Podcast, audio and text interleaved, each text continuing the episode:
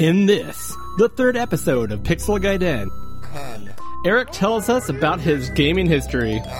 Cody rants on Nintendo. We discuss six good PC Engine games. Cody buys a pocket chip and plays Chrono Trigger. What on earth is a Feely? The first $100 Saturn edition. Eric talks about upgrading old computers. Cody tries to follow along. And we drink warm beer. Another visitor. Stay a while. Stay forever. Welcome to Pixel Gaiden!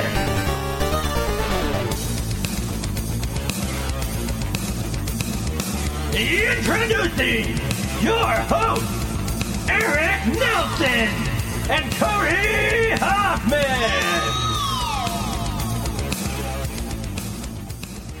All right, Eric, we are back with our third episode. How are you feeling about that? Feeling feeling good about it. Feeling really good. I feel like uh, we have to try to keep the energy up after that intro, like we're uh, uh, like a boxer or something coming down the aisle. and um, That's right. I will I will mention uh, real quick our first episode compared to our second episode. We did get some feedback on that, and uh, uh, uh, even though they were literally recorded an hour apart, Yeah. second episode much better. right. Yeah, and I, I have to agree with that. the uh, the awkwardness was palpable. Yep. That's all right. That's the episode we knew was going to be terrible. Um, it wasn't terrible, but It's like the first throwaway pancake, right? Throw that. Oh, that is a good point. I never thought of it Yeah. that way, but you are you are correct. All right. Well, since we started our third episode here, uh, we need to go before uh, you know we talk about anything else and open our beers. Yeah, because So you went ahead and brought uh, the first beer of the evening here. Yep. You you assumed I might have tried this before. I assume so, but uh, I shouldn't have assumed. It's uh, Hobgoblin by uh, Wychwood Brewery. Favorite of mine from the UK. And being a uh, fantasy nerd myself, the art on this thing is perfect. Yeah.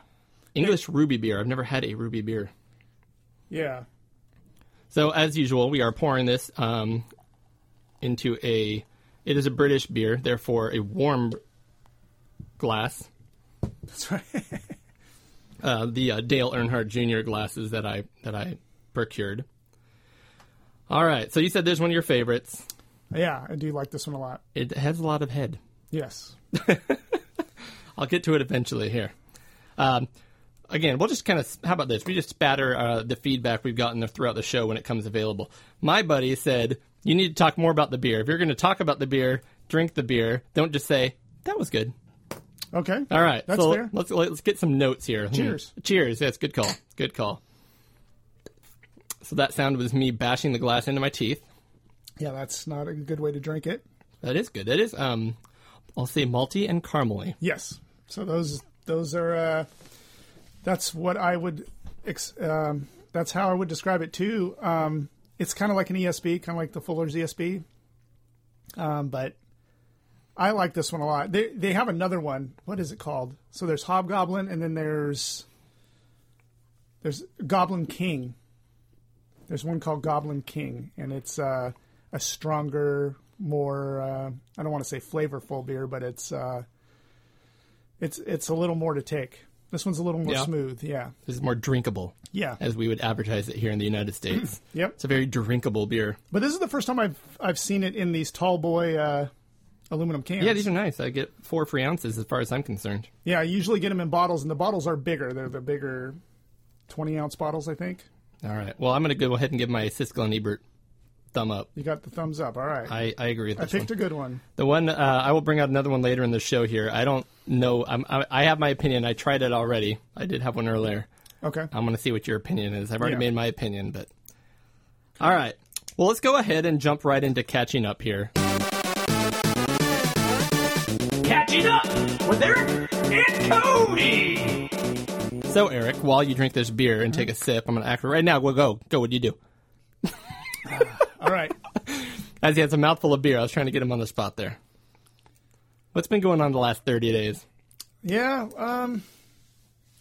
It's it's amazing how busy things are. I don't know if it's, you've got the same thing going with your family, but I've got so much going on with the kids playing soccer and kids refereeing and this and that. It's been a hard time to fit a lot of gaming in, but I have I did take my Atari 800 XL out of the bin, and um, Bin uh, like with the box. Or? yeah, well, I have uh, I have these giant plastic boxes I keep in the closet because I can't keep all my computers and game consoles out all at once. So I pulled that out, and I, I- you know, one thing I really like about the Atari computers is you almost can forego buying all the eight bit. Um, the 8-bit uh, game consoles because you can run them all on the computer, and that way you have a computer and a game console. But I pulled that out and I realized because I wanted to try a couple of new games on it that um, some people have made. One was Time Pilot, another one's Bosconian. Those are uh, arcade ports. Yep. And We talked uh, about ports last episode. Yep. So I, I Cool pulled- that people make them. I don't get it, but cool that people like to make them and Sure. you enjoy them. Yep, and I enjoy them quite a bit. And uh, th- these two are very good. But there was a third one, Stunt Car Racer. That's not an arcade port, but you've played Stunt Car Racer, right? I was going to say it's still a port. Yeah, it would not be an a arcade port. It would, exactly. Um, you know, I've seen I've seen footage. I haven't actually played it. I know it was kind of like an early photo. Uh, uh, what do you call pseudo 3D? Yeah, you, Um, you're driving a car almost like on a roller coaster kind of looking thing with Yeah, you can do like loop de loops and loop to loops and jumps and things like that. And so what happened is I tried to load it and it wouldn't load. And so, as you know, the Atari 800 XL is 64K. So I went online and I looked up um, what I needed to do to upgrade it. I ordered it. It's the called the Ultimate One Meg upgrade for the Atari 800, and you have to. It's a little circuit board. You put in the 800. It requires four solder soldered points to the CPU, and then you replace two chips that are actually in the Atari. So when you say you never have time to play these games, It's because I'm tinkering with the hardware. Yeah, exactly. So just for this call one game. I'm gonna just for this one game, I'm gonna do that upgrade. But the upgrade comes with a lot of really neat features. You can replace the the the DOS in there with SpartaDOS in case you want to add hard drives to your Atari, and it, it comes with a ton of extra stuff. So anyway, that's one thing I'm doing. I'm gonna if I find one of those, I do want to pick one up, and then I'll care about everything you're saying. yeah. It's one of these things you're like, one of my 27 computers has all these upgrades. Have you been Once interested? I once I get one, I'll understand and I'll be on board. Are you interested in an, an Atari computer sometime? 800 XL, 1200 XL, Absolutely. XEGS. Absolutely. So I got I- got my Atari 800 XL on Shop Goodwill, and I got it for fifteen. Oh, you told me bucks. about that. Yep, fifteen bucks, and it, the Well- keyboard didn't work, and it was like an hour worth of work to fix All it. right. Well, this this episode might be released late because I want to make sure I get mine before we let the world know. All right, Before we let our millions of subscribers know about shopgoodwill.com. you need to jump on there. Yeah, I do need to jump on there. You know, one time, so I do sales, and I went to a local uh, community community college, and I'm kicking myself in hindsight because when I first started going there, it was about 13 years ago when I first got the job, and they had all these old devices, you know, everything mm-hmm. bla beige plastic, and a lot of it was science equipment, stuff like that. Mm-hmm. But I swear there was a pallet of Commodore 64s. at a college, a local one. Yeah. for and they were selling them. Yeah, and they were on out? bins, and they were going to be auctioning them off somewhere. Wow, Don't know where they went. Anyways. that I never find stuff like that. Well, and I only find it after after I have no idea what it was at the time, and then now I do. Yeah. Kicking myself. Then again, it might have gone for a lot of money, hopefully, so I don't feel bad. I got my, pretend that. So you, you've seen the Atari XEGS? It's No. so it's like a it looks like a game console. I've seen one where it has like bright colored buttons, like four- Pastel ones. They're not bright. They're like very dull, kind of pastel Ah, colored yeah. ones. I, y- correct, Almost like Easter colors, but like toy colored. I Yeah, guess yeah. is what I'm getting at. Yeah. Yep. So that, and then there's a keyboard that plugs into it, and it's also a computer, and it's it's equivalent to the Atari 800 XL. Oh, okay. So that is one of the very fir- few machines that I found locally here in Elk Grove. That Yeah. was actually, you know, that retro shop that's on the by Yeah. they um they called me because they knew I was into that all that old crap, and they um they they called me and said, hey, we got this Atari. And you want it? And they gave me a super good deal on it. Really? It's like in mint condition. It was in the box, still in the plastic. Oh, I'll have to talk to those guys. Yeah. In fact, I gave them my number so because they said they were going to try to fix up a Sega CD. Oh, I want wow. a Sega CD. They had one there, but they had a Model Two, which behind me I have the IKEA shelf here. Yep. Um, again, if you have an IKEA near you, you know what this shelf is. Yeah. And I think every retro video game guy has this, Yes. but it does not fit a side by side Genesis with a Model Two. You'd have to put on the I have to get there. a Model One, Yep. which is less reliable, but looks so much better and would fit. So they said if they got if they got one in, they'd fix it up and they gave me a price that was actually pretty good Yeah. considering market value. Cool. Right on. Um, let me see. What have I been up to? My turn. Yep. Um, I'll do two things real quick here. First of all, last time we talked about what we're looking forward to doing. We talked about Chrono Trigger for a while. Yep. Which, um, real quick, uh, touching on mistakes and feedback, I called it Chrono Cross, like the entire second half of that discussion. Did you really? Yeah, I didn't did. notice that. Chrono Trigger. Yep. and uh, went ahead and popped it in on my uh, Super Nintendo back here, original hardware, but with the uh, Super UFO. Yeah. it's funny I laugh because I know the EverDrive is so much better, but this thing's been working for me. Um, but I've been playing. I, yeah, I've been playing the Chrono Trigger, and I I think I'm about two thirds of the way through it actually, I think that's where I left off. and I haven't touched it in about a week now, but I do want to finish it. Okay. Um, the story is actually really good. It is really good. like I don't usually get into the story. Um, and I much prefer action RPGs, even after playing Chrono Trigger. Mm-hmm. I'd rather be doing something than have to run into random battles over and over again that have basically the same strategy. Yeah. It's Um, just grinding. The boss battles Yeah. are, are more fun because you're actually trying to figure things out. But there's a lot of yeah, like you just hit the button over and over and over again because you don't want to think about the strategy again, again, again. So you like the action RPGs better where you're Oh, yeah. little guy swinging a sword or something like that. Yep. Okay. In fact, um, ooh, here's, this might be unpopular. So I really enjoyed Illusion of Gaia, which is like, I want to say it's like, a, well, it's probably more now. When I got it, it was like ten bucks. Right. It's probably like forty now. It's hard it's harder to find nowadays, yeah. But um, that thing was a super common game over here, and I loved that game. You had to like, you know, s- s- attack things with a sword, or you had um, Oh, maybe I'm thinking a Secret of under Mana. things. Yeah, I'm thinking a Secret of Mana. Yes, well, I know that one. That one's harder yeah. to find That one has a pretty penny to it. Yeah. Okay, okay. I got them. Yeah, this is a much more common one, but it, it's they're all related. Yeah. Um, anyway, so I'm playing that. I am loving it. I'm going to finish it. Um,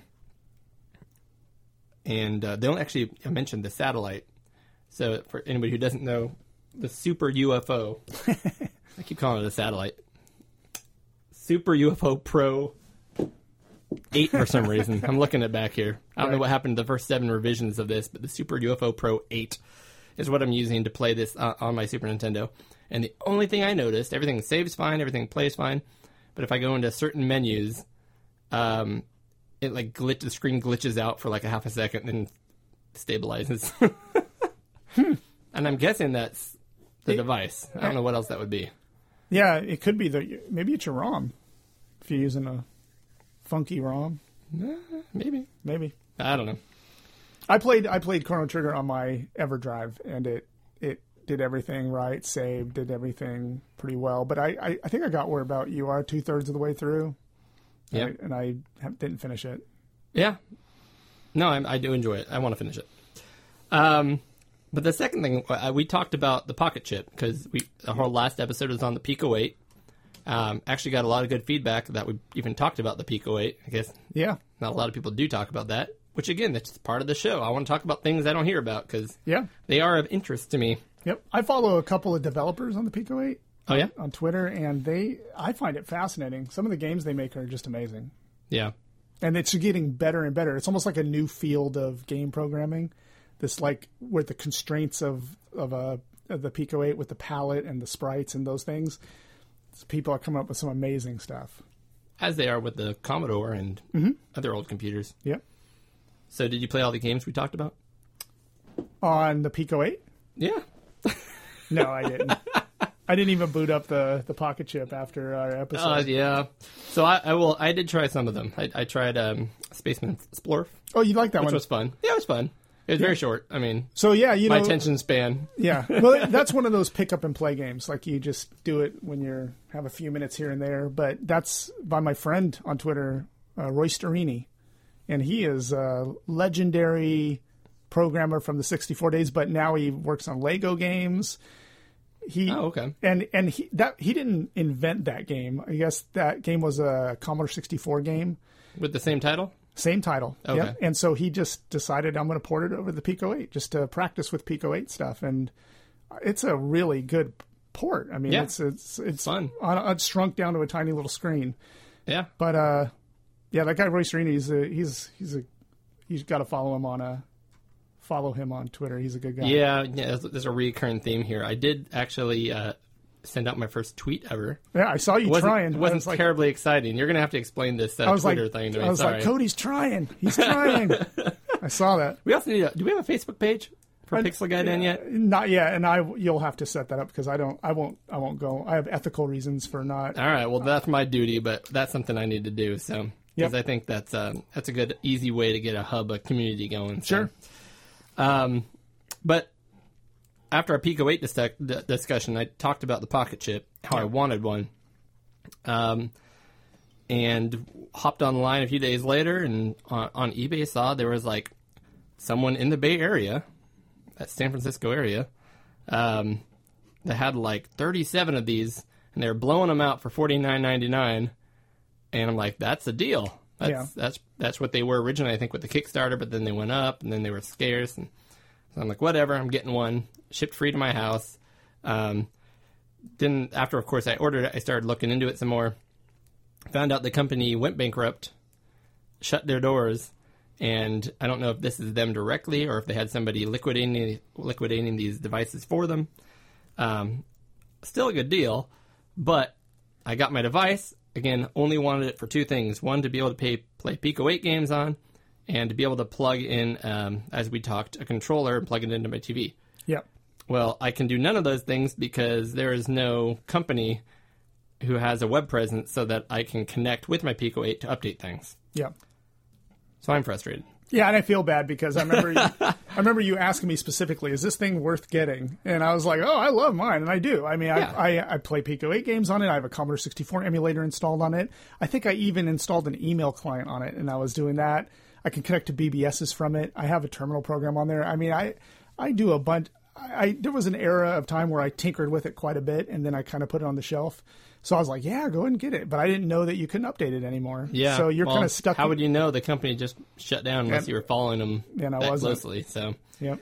yeah. So and the bummer thing about it is, I mean, uh, the software is still on there, the Pico 8 and everything, but the, the uh, Pico 8 software has updated since this. This must have been the first run here. Yeah. um, and this this software is not updated on the Pocket Chip. So I'd say out of the 12 games I tried to play, two would actually play, Yeah. and they're some of the really early ones, which are good, but um, the vast majority of the Pico 8 games I cannot even play. So bummer. Um, trying to figure this out. There's some people online that I saw that are trying to save the uh, ability to update it, but it looks like a whole lot of labor and work. And the whole reason I bought this thing is for a simple solution. Yeah. well, I think there, there'll be some people. There's enough of them out there. I think there'll be somebody who will figure it out. Yeah, we'll see. Yep. But I might have to make a Raspberry Pi Pico device. That might be a fun project. I don't want any more projects. I don't want to play games. You could make a little console. This little Pico 8 console. yeah. I saw somebody who did that, and uh, they would put a single game on a cartridge on a SD card, and that was like a cartridge. Yeah. So they would like just pop in, you know, That'd be, that'd be fun, like the first three times. Yeah. Then you'd like these are expensive. These are SD cards. Like, if I buy a hundred of them, that's pretty expensive. Yeah, and it'd become a console just for one game because you'd never take the time to like find the other ones and plug them in. That's right. Anything else new with you, sir? Uh, let me look through my notes here. Um, I don't think I have any new. Well, since we're on the topic of Pico 8 RetroPie, Yeah. whatever, um, I will mention. So I did go and gr- turn on my uh, RetroPie machine, my Famicom behind Yeah. me here, and um, turned it on, and nothing happened. So I don't know if you've had this happen yet, because I've had other RetroPies that have not RetroPies, but um, Raspberry Pis that I plugged into my TV for TV purposes or for doing other things besides gaming. And I've noticed if you leave them on for like a day, you turn them off, then you turn it back on again, they just lose everything. I don't know if they lose everything, but they just don't work anymore. And you have to basically reflash the card and start from the SD card. Yeah. Start all over again. I've never experienced that. So it's happened to me multiple times. Then again, you probably are better at turning off your stuff. yeah, but I but, but I ran one as a media center for a little while. I was testing out some kind of media center, so it stayed plugged in and on on the back of my TV for weeks at a time, No. and I didn't have any issues like that. Just ran and ran and ran. Yeah, so I went over and saw this one with the power up. Um, I, I don't know how long it was on, but I tried to use it and just got a black screen. I wonder if it overheated or something.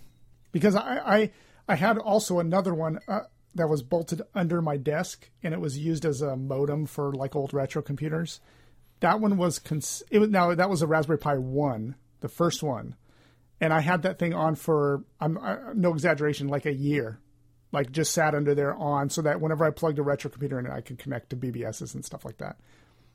Never had a problem until it broke. I mean, one day I was moving it and I unplugged it, and the power connector literally just popped right off the board. Oh, okay. well, that's So I had to retire it, but um, I never had that problem. so. Anyways, I went and, and uh, completely reflashed the thing, put RetroPie back on it. Yeah, And uh, you know, when I first did this, I took my time and set it all up, put all these games and all these emulators, and got rid of the fluff and tried to add pictures and make it all perfect. And then it deleted itself. Besides the fact that I don't really need it to be all pretty because I'm only using it usually to try games out. yeah, If I'm actually going to play something long term, I'm going to play it on a real system. yeah, Um, but what I did want to do, especially since we were we were uh, preparing for our uh, six good games segment this this Yep. uh, time on TurboGrafx 16 slash PC Engine games, is I had still to this point never played a PC Engine CD game. right. And um, so I went online, figured out how to do that, and uh, it used to be very difficult. Now it's very easy. Yeah, So if anybody is wondering, it's as simple as going into your TurboGrafx 16 folder on your Pi, dropping in the BIOS file, and then downloading the extremely large games. yeah. and I do remember now that you're saying that, I do remember trying that on my MAME, my little arcade box. Oh yeah, yeah. I remember I wanted to try those. What are those games? Yees, the Y's. Oh, Ys. Ys. Is so have you not played it? very many of those? I haven't, but I wanted to just check it out, and I didn't really play it, but I got that to work on that using the the, the PC Engine. CD system. I have not tried the PC Engine CD one yet, Okay. but Ys is one of my favorite series, action RPG. Oh wow, it is an action RPG. That's right. Absolutely. So Yeah. um, it's funny because the very early ones had a mechanic they got rid of pretty quick, I think. But I guess the concept was they didn't want you spending all this time worrying about all these all this combat and whatever. So you literally just hold forward and bump into things, and as you bump, you're attacking them. yeah. But you can't attack them straight on, otherwise they hit you. So you have to be like offset, oh wow. and then you hit them. That's the whole mechanic. It's very interesting. I remember I just tried it as a proof of concept, like I wanted to get some Yeah. CD games working and. Test So I actually did try the very first Ys on my uh, Master System. Oh, okay. um, and I couldn't stick with it. It was a little too archaic, but I heard the way to do it is on the Yeah. TurboGrafx CD. So I'm going to play, which is actually combined. There's two together, Ys One and Two, Yeah. um, which is interesting because it's literally two cartridges or two games, two CDs, I guess. You play through the whole first game, and then you start the second game exactly where the first game left off. Yeah. I heard that the soundtrack's really good too. Yeah, Yeah. I don't know. I, again, I, I mean, I liked to to a point the Sega Master System soundtrack. Yeah. but I'm sure it's a whole lot better with Red Book Audio. So, Yep. Um, So, anyways, I played I played I think four or five Ys games, mostly on the PSP. They're- yeah. they are great, and I play them all the way through. I love them. oh wow. I, uh, maybe I'll just got to give it a try. Yeah, those are good. Um, so, anyways, yeah, I, I did try a few games, and um, loving the new. Every time you get a new system, it's like the whole world opens up. This new opportunity to play all these games, and Yeah. you go check top 100 lists and start digging through stuff, and you know, ignore the fighting games in my case, and try to find the stuff you want to play. Yeah. There's usually a lot of fighting games. I'm like, ah, I, that's one thing. not I, with TurboGrafx, but I'm lacking the the the CD plug-in consoles like like the the, the Sega CD and the Yep. PC Engine CD. Like those are two that I just I've never found them locally, and I just haven't gotten off my butt and ordered them online. So I, I mentioned this to you while uh, via text, I believe, and you had mentioned a device I had not heard of yet, Yeah. and that was called. Do you remember it off the top of your head? Yep. The Super SD System Three. Is that, That, is that that is right? it. Yes, that is Okay. it For the PC Engine. for the PC. Correct. Uh, well, is it uh, PC Engine only, or can it work on a TurboGrafx 16? I actually think it's it plugs into that. Does the yeah yeah it should work on the TurboGrafx. I think it 16. does. Yeah. It has the same port on the back, that big old Oh my goodness. port on the, The back. design on that device right there is ridiculous. Yeah. The the TurboGrafx 16. Yeah. They put this cover, dust cover on the back, which doesn't even click in or fit or anything. It just No. kind of flops over the top. Yep. and covers up all the ports, and then it's really hard to get. uh, It's bizarre. And when I got my TurboGrafx 16, I, I uh, it came with the turbo booster. That big thing goes in the back that gives you. Yeah, you told me about that. Yeah, so I took that dust cover off. I don't even know where it is. Yeah, I keep it just because it yeah. it belongs, I guess. Even though it doesn't look like it belongs, it belongs. Well, I once I found that the PC Engine was the same device and half the size. That's when I went Yeah. and bought a PC Engine. Well, then I started looking into that because I remember when I bought their TurboGrafx, Yeah. the PC Engine was cheaper because Yeah. they were prevalent, they were smaller, they, They had are. to. Yep. But I decided to go with this because this is what I remember seeing in magazines and you know comic books and stuff and, and Yeah. slobbering over. Um, but now I went online and oh my goodness, they're more expensive. Yeah. What on earth? Yeah, they they're they're very pricey, but I do remember when I first got mine, I was really impressed with the color palette and the clarity of the video on them. I mean, I thought it, they looked amazing. Yeah, I need to do something. So I've got in my room here, I've got a little what is that, eleven inch, thirteen inch maybe TV. Yeah. um, which I have it plugged into right now, and it's purely uh, coax because there's no RGB out on the TurboGrafx 16. Right. Um, that's the only option I have. Behind me over here, I have my larger CRT, which is I don't know 24 inch or something like that, Yep. which my Super Nintendo is plugged into. I have a switcher, and I was going to plug it into that. But this TV, the cool thing about it is it's a uh, NTSC and PAL. It auto senses and can play both Yeah. except it does not have a coax input. It only has RGB. So I have no way to plug that device into that TV, which is my main TV, which sounds good. I have to play on this tiny TV over here, which is scratchy with one little junky speaker. So I'm looking for a solution, and I think that System 3 dealie might be it. Yeah. What does it do?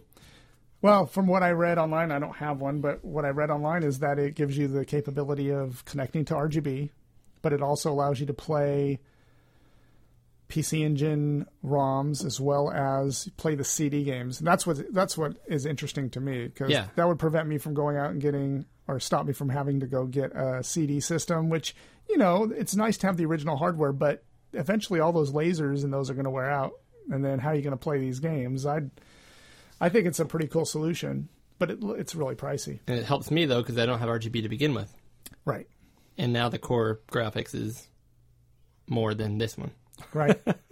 So I'm not about to switch. yeah. What was the price on that thing? It was 200 and I think I want to say 250, maybe 299. Yeah. It's a lot of money. That's up there with like uh, not quite the Turbo Duo territory. Right. Hmm. Things to think about. Yep. Um, the only other uh, thing I think I had on catching up this time was my update on the Spectrum Next, which I am still so excited for. Yeah. Um, I was telling you last time about how kind of the uh, the updates they're sending about how professional they are and how like thorough they're being. Did you get the forward? I uh, did. email forward. I read through you? it too. Yeah. Yeah, right. Isn't it? It's it was like 14 paragraphs on how the case was off by a quarter of an inch and how they're fixing it. Yeah. no, I found it. I I've I've been following that, you know, here and there, and I I'm pretty impressed. I I think it is going to definitely come out as a full product. Um, I mean, it looks it looks like it's just on track, just taking them longer, which that doesn't really bother me that much, as long as you can see that there's improvements happening and, and progress happening. But that's the thing, I guess, is when I'm, I'm used to seeing uh, Kickstarters and they're just kind of like, yeah, we're working on this, and that's what you get. These guys are going step by step, saying like, we got our third production model back, and we noticed the lettering is only two millimeters t- high. We need at least five millimeters, Yeah. and the red is slightly off. And I mean, they're they're talking about these very precise things that they're not okay with, even though we probably wouldn't even notice it. Right. But if we were to see the the new version, we'd probably you know side by side, would be like, oh yeah, that's much cooler. Yeah. I remember there's one part where uh, in a previous email they it looked I wouldn't have even noticed it, but they were looking at all the, the device and everything, and there's a few of the, the edges and cracks that were not textured the same way the rest of the device was textured, Yeah. and they they're like, nope, send it back. No, I think it's pretty impressive. Their quality control looks like it's going to be awesome, and, and I think I'll get one. I just didn't. God, uh, there's so many ZX Spectrum projects that come out and they get panned, or they they people just and they don't deliver a product, or the product's really crappy. And this one looked like the best chance of getting something high quality, and I think it's going to happen. I just uh, hope it's sooner than later, but it's good that they're not rushing it. So I have to bring up this topic because it's related. I have to admit something. you, you I'm sure you've heard, and we're not going to get into the whole deal about the uh, retro VGS. VGS. Oh, really? You don't know about this? I, I probably do. Keep going. Let me see if it Um, sparks a memory here. So it was a, a so I do listen to. Uh, I'll give a shout out here, right? Mm-hmm. Uh, another podcast, um, the uh, Retro Gaming Roundup. This, Okay. is, this is one of the podcasts I was talking about. They're like six hour long monthly podcasts. Yeah. Um, a couple of the guys at this point are uh, from America. A couple of guys from the UK. Um, they actually run a lot of. I think they run some expos. They go to lots of different things. They're very involved in the hobby, um, and they're all over the place as far as interests, which is very cool. They're also very vocal and open about things. Excuse me, beer. One of the things they had um, uh, mentioned a lot this year, or maybe last year, they had a, a one of their hosts on their show. Uh, his name was Mike. They called him SoCal Mike. Um, and again, I'm not going to get into the whole story, but basically, he started trying to create a console, and uh, it became a huge flop.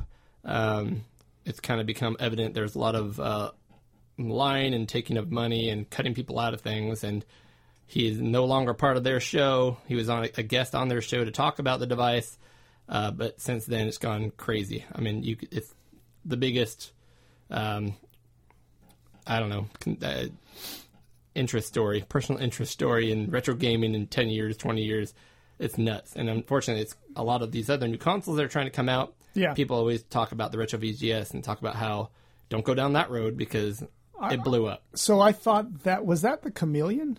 It became the Kamiko, the Coleco Chameleon. So I yeah. So I know that story. I just knew it by Yes. the name the chameleon. That's when I got into that story. Gotcha, gotcha. So Yeah. it had already flopped on Indiegogo as the Yep. retro VGS. He was able to talk to Coleco, get the name, flopped again, lies came out, all this stuff. Yeah, because I read about it and I remember thinking, oh, that's kind of cool in theory. You know, it's going to be a hard sell getting selling a cartridge based console these days since they're they're you know it's more expensive. Um, but I thought, man, I hope these guys do well because that would be neat to have another cartridge system. But I just had a feeling it wasn't going to go anywhere. So yeah. Well, you had a better feeling than I did. So I will admit right here and now, I actually put my money into the Indiegogo campaign. yeah. Well, Nobody did because I remember looking at it three days afterwards. I mean, like I'm one of I think it was a few hundred at the time. I'm Yeah. like, oh no, what's going on here? What am I missing? Now, to be fair, I don't do the internet much. Right. I, mean, I, I, I do it for the stuff I want to see. I don't do a lot of social media, although I'm, I want to try start doing more of that and talking to uh, hopefully fans of our show Yeah. and uh, getting out there and meeting more people. But um, so I wasn't following this whole fiasco. Uh, I've heard a lot of uh, podcasts talk about this device, and I guess I just wanted to weigh in on it because I understand all the red flags and stuff people saw. Whatever I missed them, I get it. But a lot of people were, were at this point are kind of looking back and basically dissing the project itself and what it was originally supposed to be, saying like, why would you want that? and I disagree with that with that specific mentality a ton because when he originally pitched the thing, if what he wanted came true, and that's exactly what I wanted. And originally it was like a sub two hundred dollar new console. Um, I think Pico Eight, right? A two hundred or two hundred dollar new console where people would be providing games for it on cartridge. You could plug in. Um, again, some of the business models were interesting. How how many copies you could make, and if you wanted to make your own game, he would make it for you, and that kind of stuff was a little weird. But in theory, I was really excited, basically just to have, um, you know, indie level or iOS level games um, Yeah. made specific to the console on cartridge. I could plug in, play, share on leaderboards, do that kind of stuff. Yep.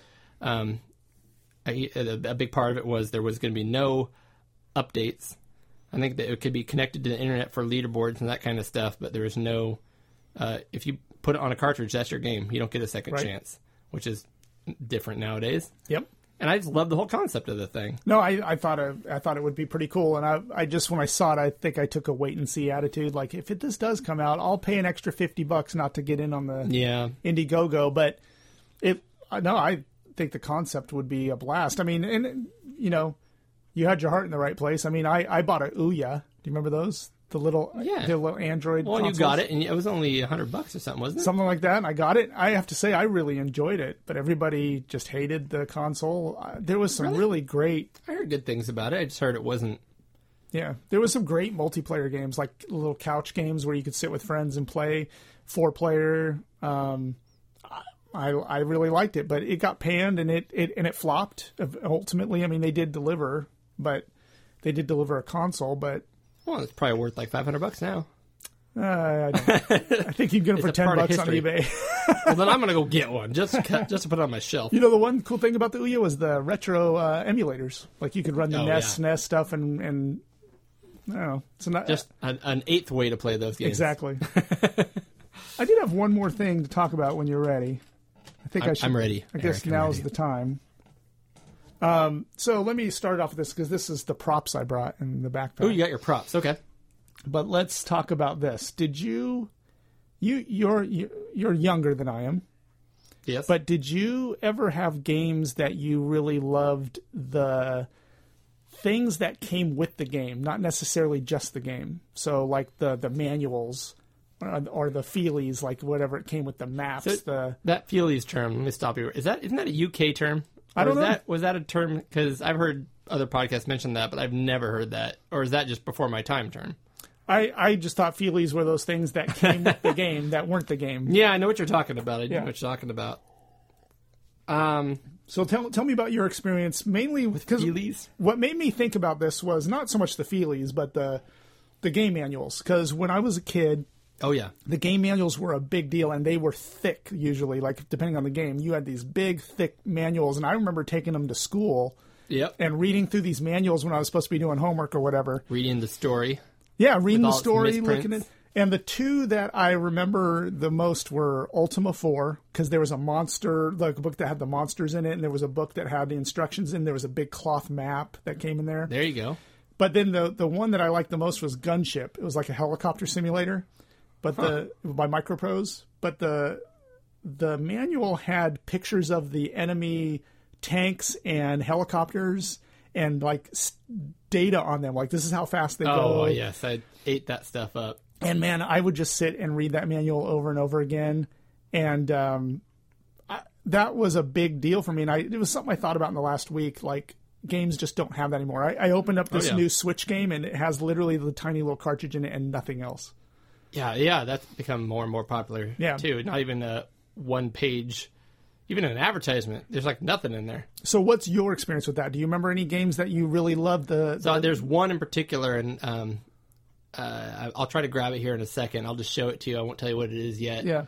I'm kind of looking around to, to to hmm. see, but no, I mean all of them. I'll show you the prop that I brought. Yeah, not quite to the extent of what you're talking about, but I did I did pour over the the manuals. So check out this. This is Ultima 4, Quest of the Avatar for the Commodore 64. Yes, And my Lord British. Yep, and this is the game that I almost failed 10th grade because of. I remember. Oh, look at that. But That so, too cool. so check out that cloth map. I remember I had that cloth map up on my wall, like tacked up on the wall above my Commodore 64 for a long time. But that was the map of With all kind of like Tolkien esque uh, writing on it. yep, and- Britannica. Um, that's the world of Britannica. Is that the name of it? I think. Anyway, but anyway, those are the manuals in there. But it also came with this this uh, this Ankh, like uh, the Yeah. thing that looks like a cross. Yeah, the that right there, the Egyptian. Uh, Yep. And my son went through. oh, there a- it is. Yeah, so my son put it on a chain because he wore because he was in this Egy- dressed up as an Egyptian uh, kind of thing, and uh, but He, th- that he Ankh- used your prize onk from your He did, yep. your childhood as a accessory. Yep, but there's the little onk that came with it, and then those are the books. And I remember taking those manuals to This is legit though. There's like images and story in there. This is just a storybook. yeah, it's a storybook, and it That tells, is cool. tells you all about the spells and the different character classes, and it's and I don't know if you've played the Ultima games, but they, they're they're they're they're really cool, but they are pretty basic. But this kind A of a lot of imagination. and these helped fill in the imagination, right? Like the books, the manuals, they filled in the rest of the gaps in what you couldn't do with the graphics. And, Man, uh, and so there's there's separate books here too. Yes. This is the uh, history of Britannia, yep, and the other one was talking about spells, but it didn't just say this spell does this. It's like Yeah. a paragraph describing the Yep. the power and the experience behind the. And it just seemed like more often than not, a lot of these Commodore Bestiary. 64 games had stuff like this manuals, This maps. is cool. Yeah, no, I'd be all over this. This is right up my alley. Oh, and then that brings you back to life right there. Yeah. Then there's a uh, uh, looks like a six page fold out. Yeah, it's the player reference card. The player reference card, and it's got screenshots. And when you see the screenshots, you're like, oh, yep, imagination needed. yeah. Yep. That is So one. That cool. is one of the few games I beat when I was a kid. I mean, I loved that game so much, and I remember, still remember the ending to this day. And Yep. You got all your commands, and they used every single letter of the alphabet, A through Y. yep, 26 different commands. Yep. And so that gunship game I was telling you about by Microprose, it came with a keyboard overlay, like a cardboard cutout that fit over the Commodore 64's keyboard, and uh, that so that you knew what buttons to press to turn the engines on, auto rotate, whatever you wanted to do. So anyway, I figured that I would bring that in just to show you the uh, the the power of game manuals for for older games, and I it would be nice if um I just put in front of you the, Yep. the one manual I poured over over and over and over. It's a PC game. yeah One I- of my favorite games of all time. Maybe, maybe you know I think my- I- number one. yeah Heroes Four of Might Oh, you know and what? Magic. Heroes of Might Magic Four. So that I'm sorry, that one is four. Three Yeah. is my favorite of all time, but that one's up there too. But same thing. I mean, it's not quite as elegant and as story based as this, but it is just a thick book full of stats. No, and see, the, And uh, I got into the number crunching portion of it. yeah, and so you, I, I imagine you poured over this manual or uh, the one for three as well. yeah, which is even bigger. and in fact, they had a fold out bestiary. yeah. Uh, again, it was just cheap paper. It wasn't anything like this cool Ultima one. But I had that hanging up in my room, and it basically had, I think, the- all 30 different classes, and um, So it don't- I mean- like a poster. Don't you miss this? I mean, Absolutely. Nowadays, like sometimes with PC games, you'll get the PDF or you'll get the in-game help. Like you click on something and there's in-game help, but it's just not the same. It's No, not absolutely. I mean, I, I don't and know. that's a big reason, um, even though now it's because of what you said, I'm losing interest, but big reason I love to buy physical copies of things yeah. is, um, unfortunately, nowadays to get that stuff, you have to buy the special edition. The- Exactly. I'm noticing that the special edition, and you get like the the big book or or or whatever. I, I I miss the days when that just came with the game. Yeah, I'm looking up here. I have a few a few of those, but the hard thing for me too is because of the way I, I buy and sell things. Well, in fact, Axiom Verge right there, I think. Yeah. see it right there. Yep, right here. That book, I think it has a couple of goodies in there too as well. You can kind of see on the back there what it comes with, but um, for the PS Vita. Yeah, and, And I paid the extra ten bucks to get the special edition with all the extra goodies because Have you played through this? Not yet. we we talked about it last time. Yeah. We both got to about the same point where That's we right. loved it. We loved it. Hit a point where all of a sudden the whole world was like, "Yep, you got the entire world to choose from," and you're like, "I don't know where to go." So you just And yeah. we just stared at the screen for five minutes and turned it off. I do want to get back to that. And I, I, I every time I go to the to like uh, GameStop or Fry's, I'll see the Axiom Verge Nintendo Switch version, and there is a deluxe version like you're talking about that has a big box and this Yeah. and that in it. But is that is that mainly a manual that's in there besides the game? We'd have to open it up. I don't even remember. All right, well, I'm gonna take a look at it. We're gonna do this live to tape here. exactly That's what super. we call it, live to tape. I'm So like, the sleeve already did fall off there because they don't even print the artwork on the box anymore. It's just a sleeve. I'm gonna be very careful because I have a bad habit of manhandling boxes. ripping the uh, edges as you open things. Yeah, in fact, I'm gonna let you open that because I don't want to rip it. So when so when it rips, it's my fault. Basically, Exactly. There you go. There you go. Look at that. There's a manual. There we go. Poster. Oh yeah, that's nice pretty neat. poster there. With Yep. on the back, we got a map. That now that is probably worth the price, yeah, right? right. It's worth the price of So, admission. so once I got to area seven here, yeah, this all went. Hey, you have all this to look at, and I'm like, uh. But yeah, key points. It shows some key points. Actually, if I looked at this, I might be able to continue the game. Now that I'm looking at it, see, just, look at this. It tells you where the weapons are. Where the, Yep. that this is like a cheat sheet. This is a uh, Prima guide. as soon as you exactly as soon as you open that up, I was like, if that's a map, then that's worth the money.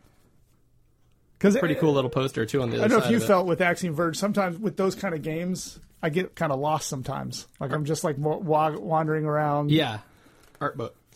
Oh, the art book's cool. Oh, that is nice. Yeah. So again, worth it to me. That's why I have a hard time paying online for games I download, and that's the end of it. Yeah. Um, ooh, we're, we're still going here. Making of documentary. I didn't even know this was in here. I can watch a DVD on how the game was made. I bet that's pretty cool. Blu-ray. Probably actually. pretty interesting.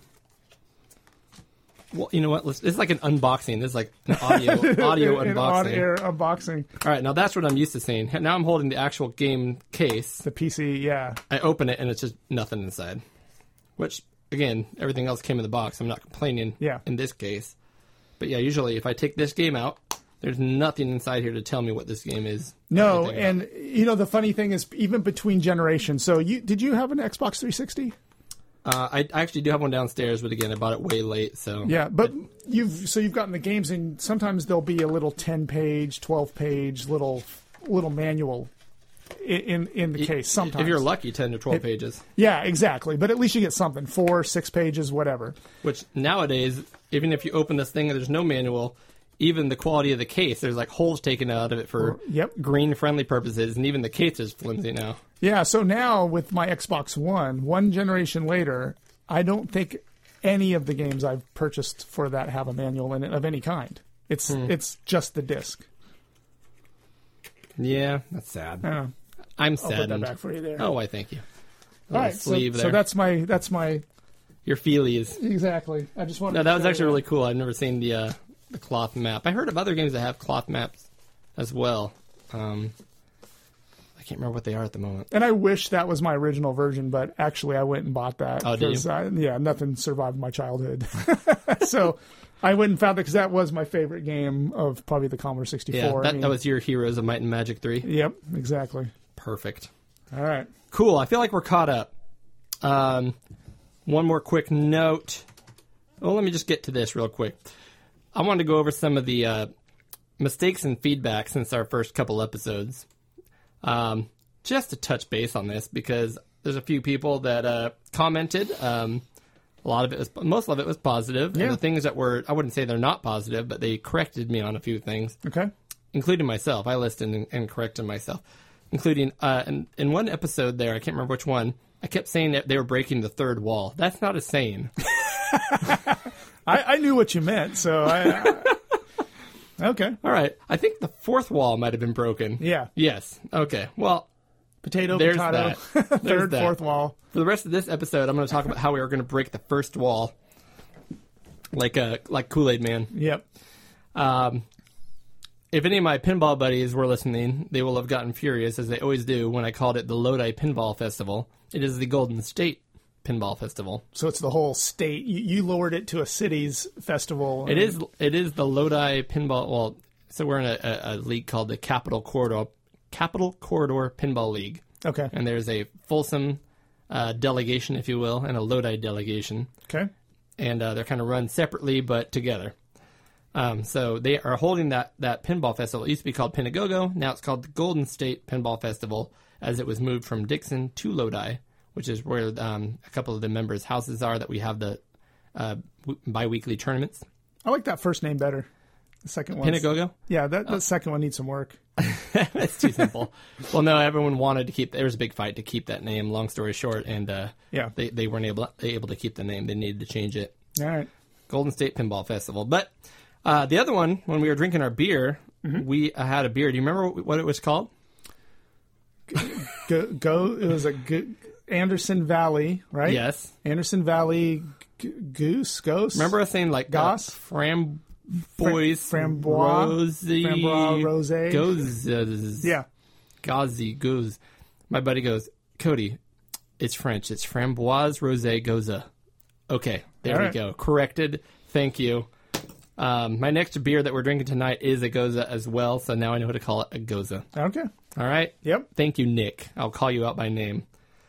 Um, we are also now on Stitcher, Apple, iHeart Radio, Google Play, Podbean, and a few others. Yeah. I Googled us. I did that thing you're never supposed to do. I Googled us. and we pop up on stuff now. How cool. I added I added as much as I could find. Uh, every time I thought of a service, I tried to add it. Um, Some of them are harder than others. Like we're not on Spotify yet because you have to have five episodes. So Well, let's break this up into bits. yeah, exactly. Two or three. we'll make part one, part two. But uh, Might be long enough if we keep talking like this. Yep, but uh, uh, I mean, I think it's it's cool. We'll roll roll out softly. I mean, I think we're doing pretty good for the first. Uh, for, this will be the third episode. I I'm mean, gonna admit I was a little starstruck because, again, not knowing a whole lot about Twitter, and I see your posts and stuff. Mm-hmm. But uh, a lot of these people on podcasts I've listened to or heard of have commented about us already, and that's yeah, humbling. Well, I wouldn't say it's humbling. Uh, people say the word humbling. I'm going to use the exact opposite term. That's ego boosting. it is ego. My head got really big when I heard, "Yeah, we're big time like that." um, again, I tell it like I like I see it. So I just think if it, if someone takes the time to listen to a podcast, then I think that's pretty neat. I mean, you know, absolutely, a, a podcast isn't. I mean, you know, ours are hour, hour and a half, two hours long. It's it's. I, I don't know. I think it's pretty cool. it was two and a half. Two and a half hours. Yeah. Yeah. If they're going to devote This one that might time, be longer. if they're going to devote that time, I think that's pretty neat. That's very cool. And we do appreciate you guys listening. Of course, we want your feedback, um, criticisms, or thoughts, ideas, whatever you want us to talk about. I don't know. We'll listen to it all. Um, but in turn, we also want to mention a couple of the, the shows we've been listening to. You mentioned a cool story to me earlier t- tonight that I didn't know about, about someone, um, another podcast that uh, actually did mention us. Yeah. And we'd like to return the favor Yeah. with our humble, small subscriber base off of our one, two episodes. Yeah, one of my favorite podcasts, Amigos podcast. They basically cover the Amiga, and they've been branching out with. They have like Insert Disc Two and um, ARG Presents, where they talk about other game consoles. Um, but they mentioned us. They got the name of the podcast wrong. Hey, but, But- we appreciate it. yeah, but we appreciate it, and uh, The beauty is, I think you said they're going to try to mention us again, which means we get twice the. Uh, I think they're going to try, try to next mention the name of our podcast, which is Pixel Gaiden. in case you yes, need to know that. Pixel Gaiden is the name of this Um, podcast. but I, whenever I have to rebuild my phone or format my phone or get a new phone, and I have to set up my podcast catcher again, the first podcast I always um, add is the Amigos podcast. And I've been listening to that one since episode one. Um, it, it, I think that it, it's a really, it's it, it it for me, it's like comfort food. Like that podcast, I It's your just happy place. yeah, I just listen to it and I like hearing them chat about it and it it chat about these Amiga games and I think it's a great one. So cool. I need to play more Amiga first of all. Yeah. Um, Oh, I do too. but I have listened to a few episodes, and absolutely, no, it's it's good stuff. yep. Um, So what, what what would be the first podcast you add back to your podcatcher? podcatcher. Don't you ever have a podcatcher? Podcast. I've never heard that term. Again, I'm I'm not I'm not hip. Yeah. I'm not with it. Whatever you use to listen to podcasts. Yes, I do have a service I use. I will not name name names because I want everyone to use every service and rate us on Yep. all of them.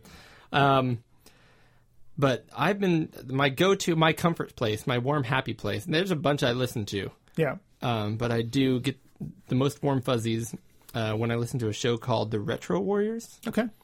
Um, again, it's just two guys, and they live in a room like we are, um, just talking about stuff. And they kind of have a, a, you know, they do have a kind of format they stick to, and uh, they keep it to a certain time. But they're doing weekly episodes, so I commend them, and they're doing other shows as well. Yeah. I can't imagine how busy they are, but um, just really, uh, really professional, really good. Um, can't listen to it uh, in the car with the kids, which is Yeah. one of the reasons I made this rule, is because I want to be able to listen to, to to shows with my kids in the car. Sure. Um, but they seem like really good guys. They have a really good grasp on the industry and what's going on. Um, Yep. their opinions are not always in line with mine, but they're valid. Yeah. So um, that would be it. And they kind of go all over the place as far as new, old, kind of like I do. Uh, again, we have this niche that I don't think any other podcast I've listened to has, which is that will go as far back as the, I don't know, Odyssey 2. I'm going back further than that when you Will listen ya? to my segment. So, Oh, really? Cool. All right. Yeah, I've not Yeah. heard your segment yet, so I'm, I'm excited about that. Um, so I'll give them a shout out. So cool. I'm sure we'll hear some other ones here and, and think of some other ones and keep naming names. But Yep. um, yeah, much love to everybody in the in the industry or not the industry, but the hobby. Um, very cool.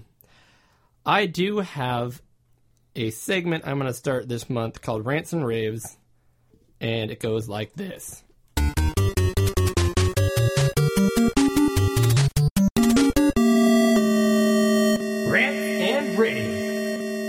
Hello, everybody. Normally, um, I think I'm going to be a lot more positive than this and do a lot more raves, but today I'm going to have I'm going to start this off with a rant, and unfortunately, it's aimed at one of our most beloved retro names, Nintendo.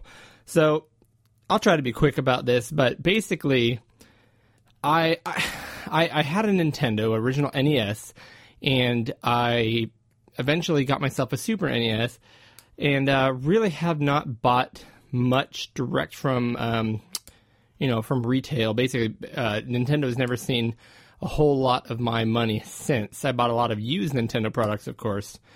Um, everything from um, uh, most recently, I, I, purchased a Wii and a lot of games, and um, really into light gun games and those kind of things. But basically, Nintendo hasn't hasn't got a whole lot of my, my money over the last I don't know 15 years, uh, with the exception of I did buy a used 3DS, and um, when I bought the used 3DS, I, I, did eventually buy a few retail games. So that being said, um, I was really excited when Nintendo announced, and I think a lot of people were, that they were coming out with a classic NES, um, the, the NES Classic, the Mini, with 30 games, lots of good games, not their greatest games, but a lot of solid games. HDMI, solid Nintendo quality physical product. And let's be honest, this product came out because retro is huge right now. You go into a Target, you say, uh, see stuff all over the walls.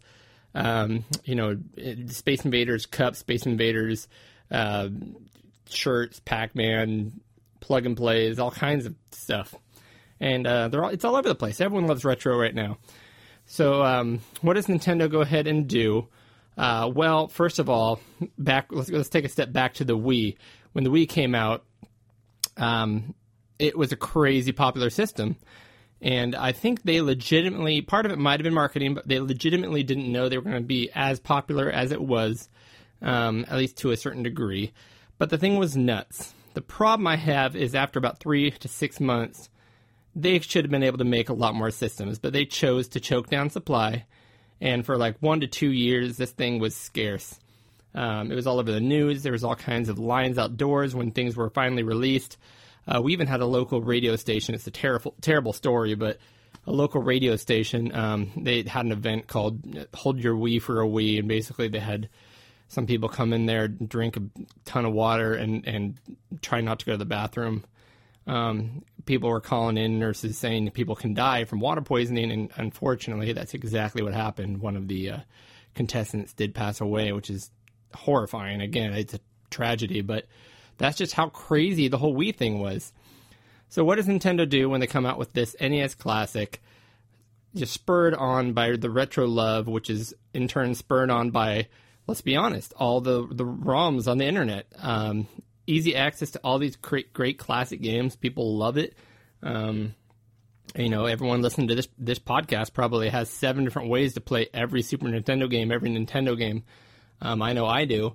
And I also know when I saw that NES Classic come out, uh, I wanted it. I absolutely wanted it. But they decided to go, and um, I, I, you can't convince me otherwise. They purposely choked the market, released very few. I mean, I think it was six, uh, uh, less than six. To I think a pallet or a box was six um, of those NES classics into a uh, commercial box that where they where they shipped them out to stores. So they were getting six at a time at each Target or Walmart or whatever, and they were gone. Uh, I think the store owners probably took most of them, or the or the employees, even though they technically weren't supposed to. They found ways to do it. So very few were getting out into the public, and it was creating just chaos. And I get it. NES or um, Nintendo, you have the ability to do that. If it works for you, that's great. But it took a solid two years before they finally decided to release it much more mainstream. Just now, almost actually almost three years later, uh, we're finally starting to go to a Target and see it on the shelf there, and only some Targets, but still, they're they're they're there now. So I absolutely hate that Nintendo would continue to do that, would choke down the supply.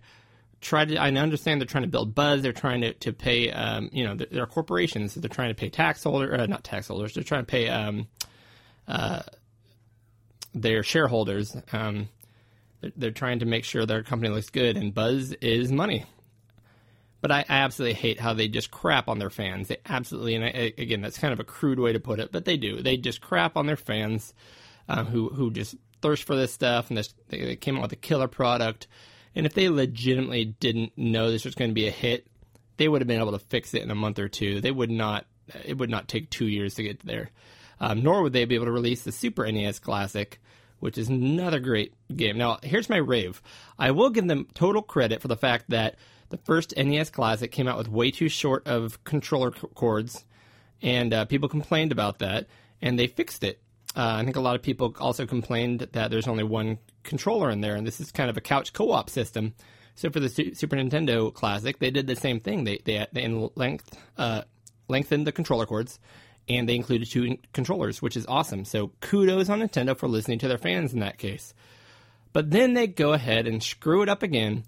Um, the Switch is out. I was at the point. I'm at the point right now. Right, you know, up until a few weeks ago, I'm ready to go buy myself an NES Classic because it's finally available. I'm ready to buy a SNES Classic because the games list on that is killer. It seems like a killer product, and Nintendo is terrified of people cracking these things, which they can, and uh, getting all the uh, games in the entire library and shoving them onto an NES Classic or a Super Nintendo Classic. And let's be honest, the vast majority of people who actually get their hands on one of these classic um, uh, devices they're selling now are not going to do this. They're not going to know about it. They're not going to think about it. They're not going to uh, go online and research how to do it.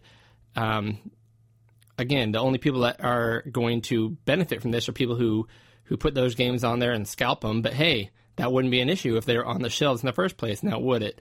Um, sorry, that's a little side tangent, but yeah, um, scalpers are the only ones really benefiting from the shortage of the NES Classic, and uh, to a lesser extent, the Super Nintendo Classic, um, which again, rave to Nintendo. They did produce in larger numbers as they said they would, which is um, the first time uh, in a long time that they hadn't lied um, about scarcity in their products. So, anyways, I get it, Nintendo. You want to make sure your devices um, can't be hacked to put all these extra games on, but let's face it, it's going to happen. It's not a problem. We're still buying your systems. Uh, we're not buying individual ROMs for your systems. We're buying your systems, and we're buying those ROMs when you put it on the Switch. Um, we're buying games. I'm again. I said it last episode. We buy games that you put on not necessarily Nintendo, but if there's a, a classic ROM that I own already, seven different ways to play it, but I see it um, Radiant Silvergun, like I mentioned last last episode, Sega Saturn. I played it on there, fell in love with it, bought it on my PlayStation 4. Now I can play it on PlayStation. So, what's the issue, um, Nintendo? Why do you got to go and close down ROM sites? That's what they're doing now. They're clo- closing down these ROM sites. Yeah, I get that. I totally get that. Um, because they don't want people stealing their stuff. But let's be honest the people who are buying this thing at the store, if it were in the store, by far and large are going to be people who haven't seen a Nintendo game in a long time, are excited about it. Maybe they see all this retro stuff on the wall and their nostalgia, you know, uh, sense is tingling. And they buy this thing, they go back and play it with their kids for a little bit, show their kids what it's about, um, play it for a little bit. Maybe they get hooked on it and play a lot of it. I don't know, but most people are probably going to play it for a month and then it's going to sit on the shelf and collect dust. Um, that's going to be the vast majority of these things. Not that large of a population if these were readily available and they sold as many as they could have if they were on the shelf. We're going to go out there and think to go on the internet and think to figure out how to get the software and think how to flash it to their. I mean, they're not going to do it. All right. There's a diehards like us who, by the way, already have ways to play Nintendo ROMs, multiple ways. Play them on our actual Nintendo Classic, uh, you know, not Classic, but the original Nintendo, or or play it on a Pi, or play it on a number of other devices, um, including the Wii. Everyone has a cracked Wii, right? So, why is Nintendo so worried about this piracy thing? Uh, they tried to keep up with uh, software updates to keep that away. Um, didn't work, of course. And what I think they just need to admit to themselves is the people who want to put all these games on their device are the people who went out and bought your flipping device. I mean, you sold it. It it uh, they already have the ROMs. They're already doing this stuff, and and you sold them uh, a Nintendo product. Now, this was going to be my first Nintendo purchase in a long time. Um, just not that I was ever anti Nintendo for any reason. Actually, exactly the opposite. I love Nintendo products. Um, again, I just wait for pricing to drop, and uh, at this point, the Wii U was still. I mean, I think it's still like 250. I mean, you, you even used maybe 200. That, that again, the Toyota of gaming, the pricing does not drop.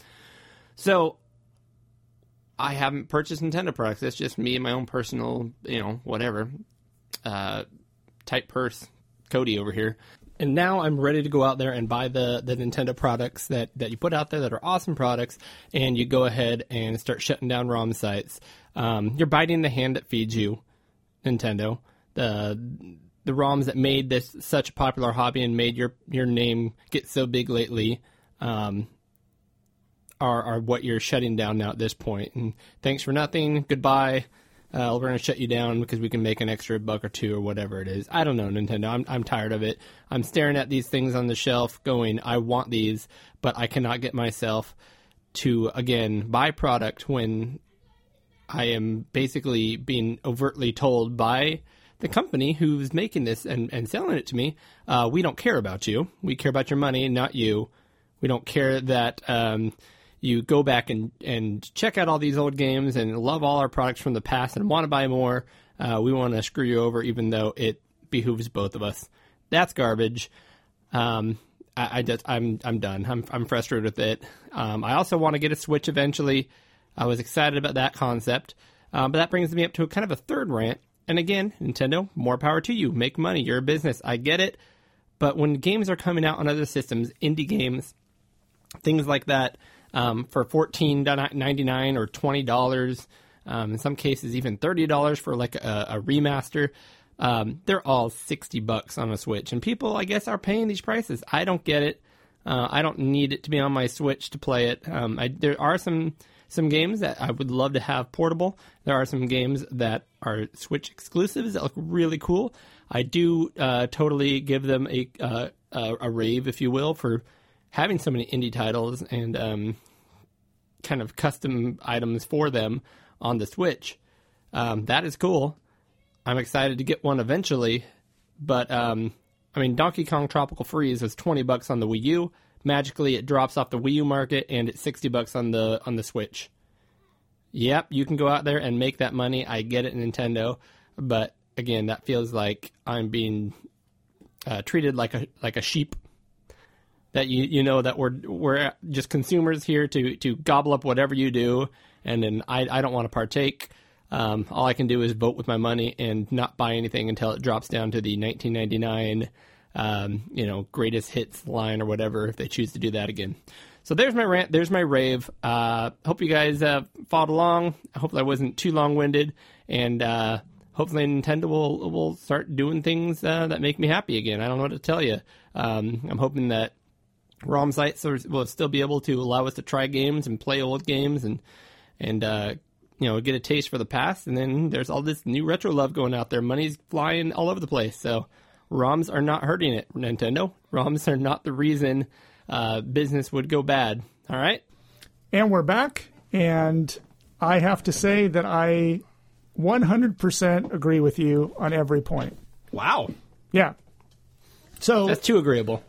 so the first thing that I want to talk about is you talked about the the what I call the the fictional shortages. Yes. Okay, and you talked about the shortages that were introduced with um, these modern consoles, but I'll tell you a story. noticed. Yeah, the Wii was is the one that Yep. to me it seemed like that's where they they they figured out. Hey, if we if we pun intended uh, short ship this thing, people are going to go nuts. Yep. And um, and it, ca- it causes buzz. It causes a lot of talk, and then people start talking about the shortages in the console, and it it, it, it becomes something that is a splinter in their in their minds, and they they when they walk into a store, they'll look for it because they know that there's a shortage going on, and I think it makes them want to buy it when they do see it on the shelf, like Yeah. an impulse ball, like oh, I might not see this again next week. and there's a part of me that just thinks cool, clever business. I like it. Yep.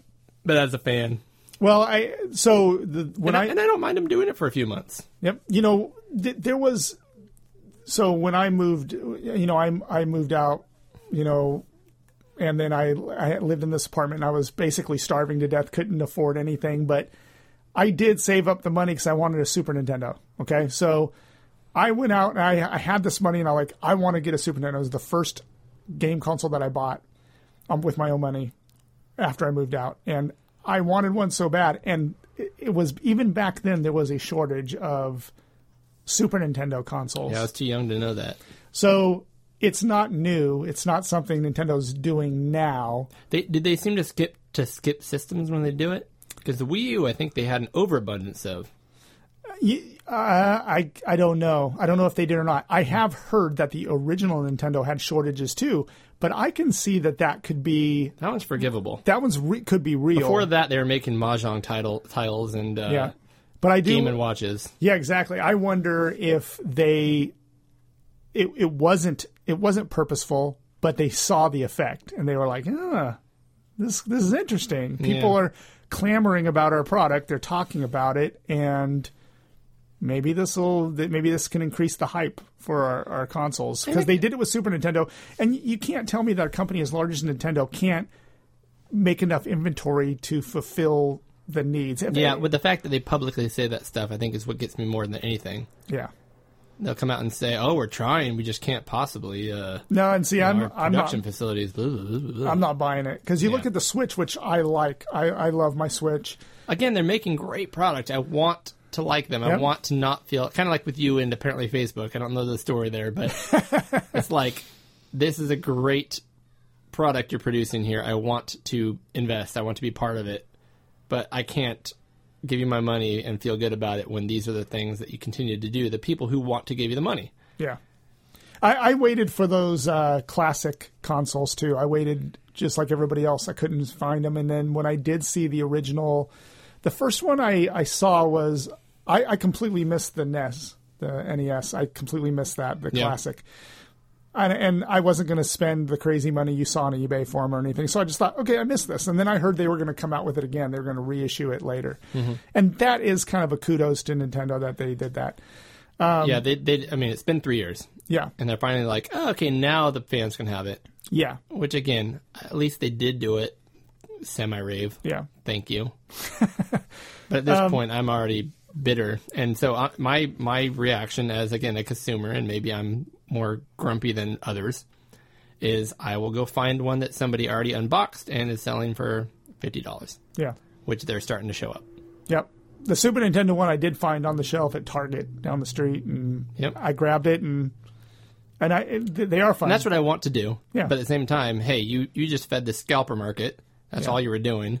And Mm-hmm. so rather than thanking you for that, I'm going to go buy the ones the scalpers sold, but now for $50 and you don't need to get paid for it again. yeah. That's how I feel. Then again, they probably could care less because, They sold the original units one, way- you know. well, and they sold the original units. They didn't even need to. They just need to get their stock prices up. yeah. You know, Pokemon Go and whatnot. Yeah. All their, all their kind of uh, uh, hype, I guess. Yep. And I mean, listen, I'm a Nintendo fan. I like all their consoles. Um, but I, I do too. I want, you know, the quality's there. but it's nice to hear like the, I'm sure you've heard the stories of Sega like kicking Nintendo's butt in the 16-bit era with the Genesis and the Super Nintendo. for a while. yeah, for for a little while. Yeah. Well, yeah, the UK UK has a different perspective on that than we do. That Yeah. the uh, quote unquote Segmeg was huge over there in the Master System. And Did you read the Console Wars? The book? No, I haven't. That's I a do want, uh, that's a good book. yeah, I do want to check into that. I, I, I really didn't think I was going to enjoy it as much as I did, but I and I listened to the audiobook in the car, and it's really good. Whether it's true or not, it's a good it's a good story. I mean, I, I don't know if it's 100 percent true. I think they embellish on a lot of things. Yeah, but- everyone has a bias. yeah. But it's a it's a it, it kept my interest for the whole book. Very cool. Yeah.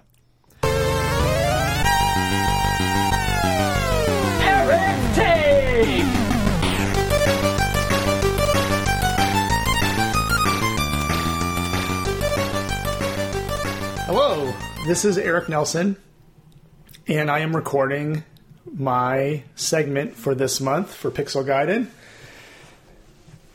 and I wanted to think about my gaming origin story.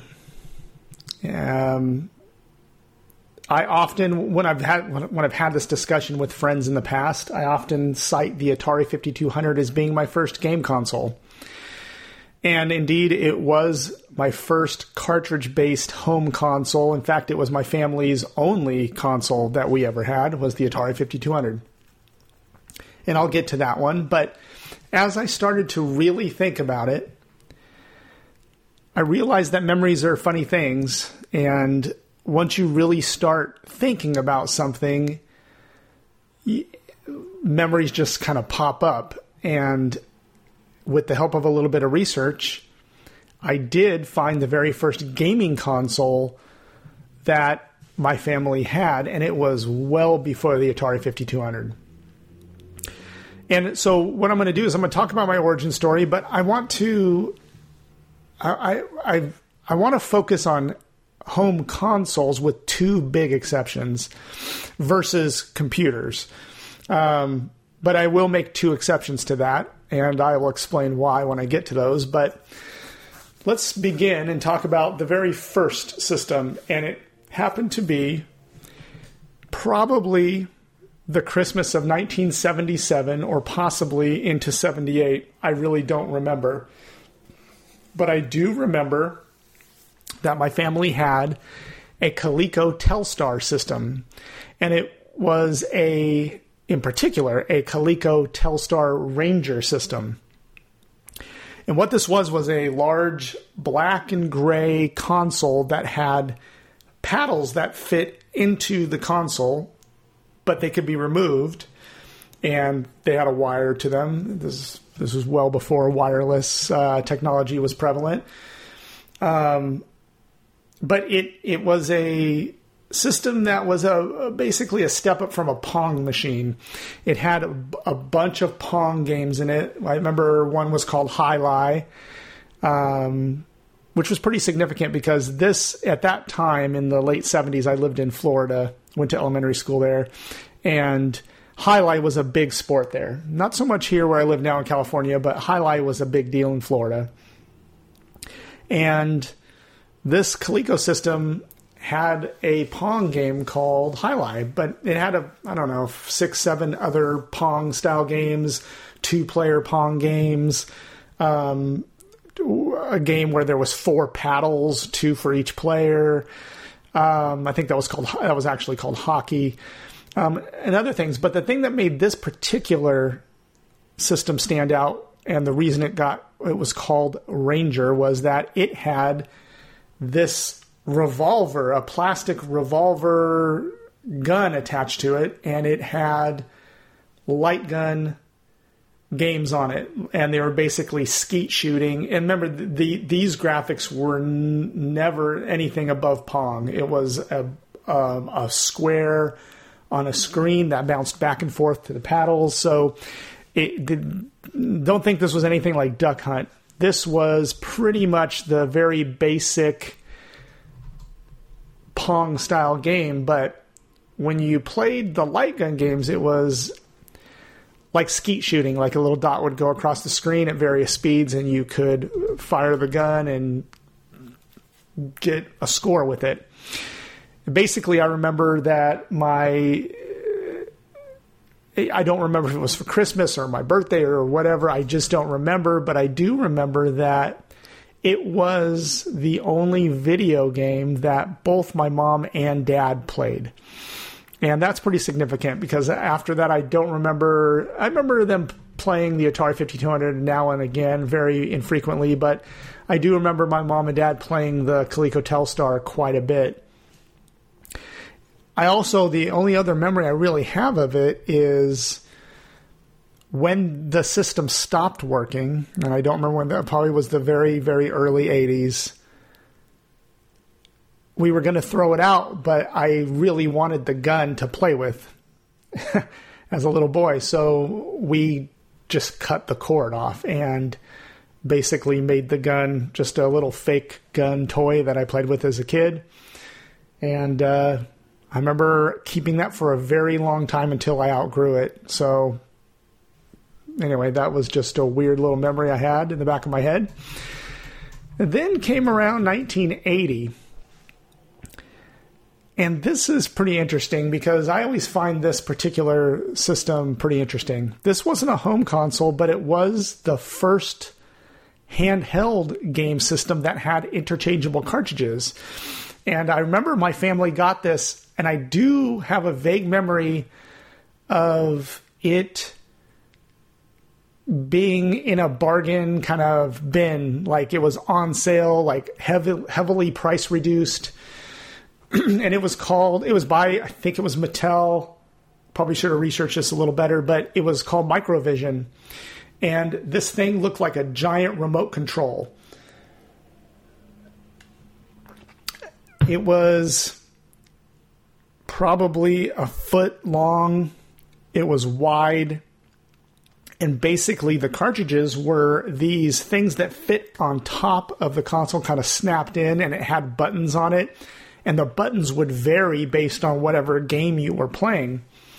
Um, but it, it and it took I think if I remember right, my particular Microvision took one nine volt battery, but I I remember reading about there was another variant of it that took two nine volt batteries, which was pretty odd. You didn't see that a lot. Um, but this Microvision had a basic LCD screen. It was very rudimentary, um, just pretty much LCD screen with blocks and the buttons were those kind of bubble switches like you know they were uh, you pressed on them and you could hear the click of the of the switch underneath it but it had a plastic bubble above it and then the cartridge would snap over that and you would press the button it was just a you know pass through button on the cartridge face that would press the button below it and I know we only had about maybe three or four games. We ba- we bought them all basically the same time we got this blowout Microvision, and I remember. I remember in particular there was a breakout clone called Blockbuster. I think that might have come with it, but I don't remember. And then there was a game called Cosmic Hunter. Um, I remember getting bowling. Um, and I, I just can't remember any of the other ones very well, but I do remember playing that that little handheld quite a bit, and uh, to the point where I wore the buttons out. And then later on, as I was kind of doing a little bit of research for this segment, it turns out those switches on the Microvision were so bad that there are very, very few Microvisions still around today because those buttons broke very easily. Also, the LCD was a very cheap model that um, the vacuum seal would break pretty pretty easily. So not many microvisions exist today, but I do encourage you to go on YouTube and look them up. They're a very interesting piece of video game history. But I do remember ours there a lot of the games were designed to be two player kind of pass pass the console to someone else kind of games. I do remember playing the game with my sister quite a bit. And I think maybe one of the other games I had was a Connect 4, kind of like the board game, but it was on the Microvision. And it was a pass and play kind of game. so that was that was uh, quite a bit of fun, and that was in 1980 ish. And then I remember going to my junior high and seeing my very first computers. And I'm not going to talk a lot about this because it's not really a game console, but my junior high got their first computer lab, and I was fortunate enough to be able to set that up and learn the systems there very well. And uh, that lab consisted of TRS 80, Model 1, and Model 4. Um, there was uh, Apple II. There was uh, uh, a color computer, the the Tandy color computer. But anyway, it gave me the fever for computers, and so I begged and I pleaded with my mom and dad, and we didn't have a lot of money, but I do remember that that Christmas I received, I think it was around 1983, I received a Commodore VIC 20. And that system, while not a game console, so I don't really want to talk about it too much, though, but it did kind of broaden my horizons uh, regarding computers, but also gaming. The Commodore VIC 20 had these big, chunky cartridges, and when when I first got that, I didn't get a cassette player or anything like that. Basically, all the games I would type in out of magazines, and then I would lose them when I turned the computer off. But cartridges, I started discovering these cartridges at Toys R Us, and we would go to this place called the Roseville Auction, which is pretty much a flea market. But there were a ton of vendors there that had cartridges for the VIC 20, and I just remember getting so many games like Gorf and Omega Race, um, just just a ton of games on cartridge, a lot of uh, text adventures on cartridge, the Scott Adams games, um, just a ton, and that really ignited. Those other consoles, the the Coleco Telstar and the Microvision, were great, and you know I'd play them once in a while, play them with my sister and stuff like that. But when I got that VIC 20, and it did so many things, it really changed my perspective on gaming. And it just so happened that that when it, when I got that VIC 20, less than a year later, my I remember specifically for Christmas, our family got an Atari 5200. And so that was what I would consider my first real kind of game cartridge based home console system. And my sister and I loved that. And it was, you know, I know the 5200 gets a lot of uh, panning. Uh, I never had the 2600, but the 5200 because of its controllers, which were not the highest quality. Um, I, it gets panned a lot, but I do have a soft spot for the Atari 5200. And because we didn't have a lot of money, I didn't get a lot of games. And I was so young. This was only 83. So I would have been in seventh grade.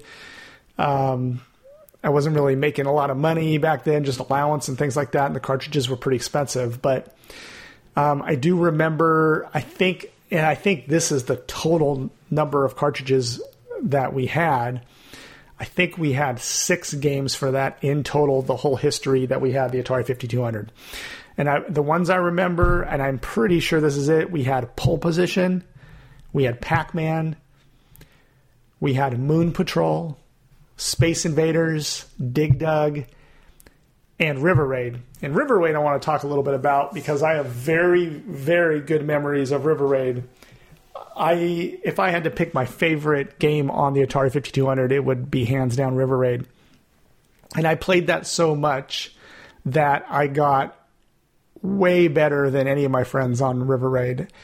And I remember reading about that you could send your high score in River Raid to Activision, and they would send you this patch that you could sew on your jacket or hat or whatever, and you would be this part of this cool club. And so I did that. I played River Raid. I got, I don't even remember what the score was, a very high score, and I took a Polaroid of it and I put that in the mail. And a couple months later, I received a patch, and I remember uh, getting my mom to sew that on my baseball cap, and had that for a long time. Kind of wish I still had it today, but who knows what happened to it. Um, but out of those games, out of those Atari 5200 games, I remember a lot of them really well. I remember Moon Patrol.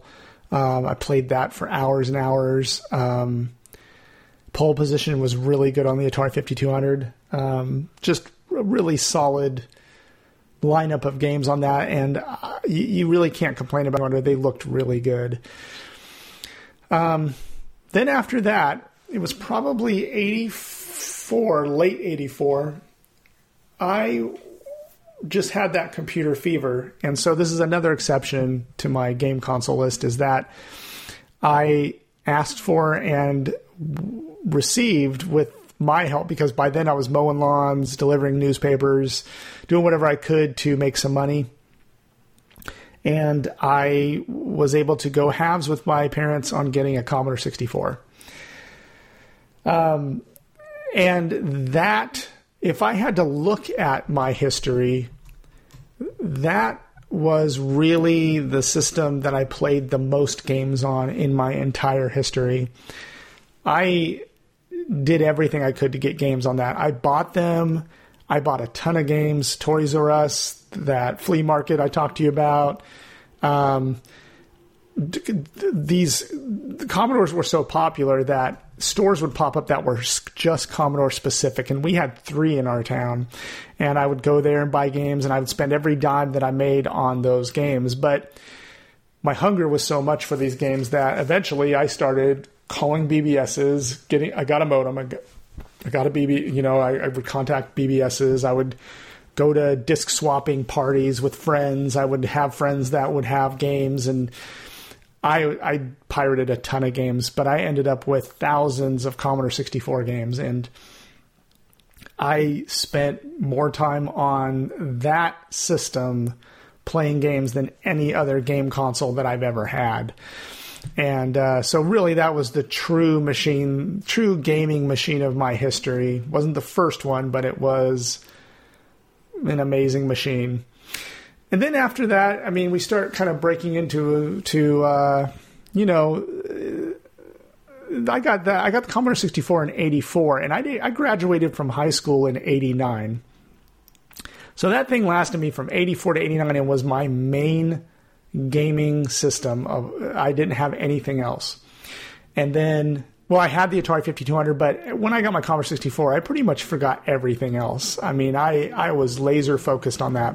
And then, and you know, I it's a long story, but I moved out of my parents' house pretty early, and I was on my own pretty much. And I I remember the first system that I bought for myself was in around 90 91 and it was a Nintendo Game Boy. And so that was a mobile system. and just like in the past, I saved up. I was always focused on saving up enough money to buy the console, but I didn't think about the games. And of course, with the Game Boy back then, you couldn't pirate the games. So I, I, I remember only having three or four games for my Game Boy. I mean, I obviously had Tetris, I had Asteroids, I had Elevator Action, and that is they, those are the only games I can remember. And then um, 92, 93 rolled around, and I started working for a company that would build computer systems for customers, um, servers, Novell NetWare servers, and things like that.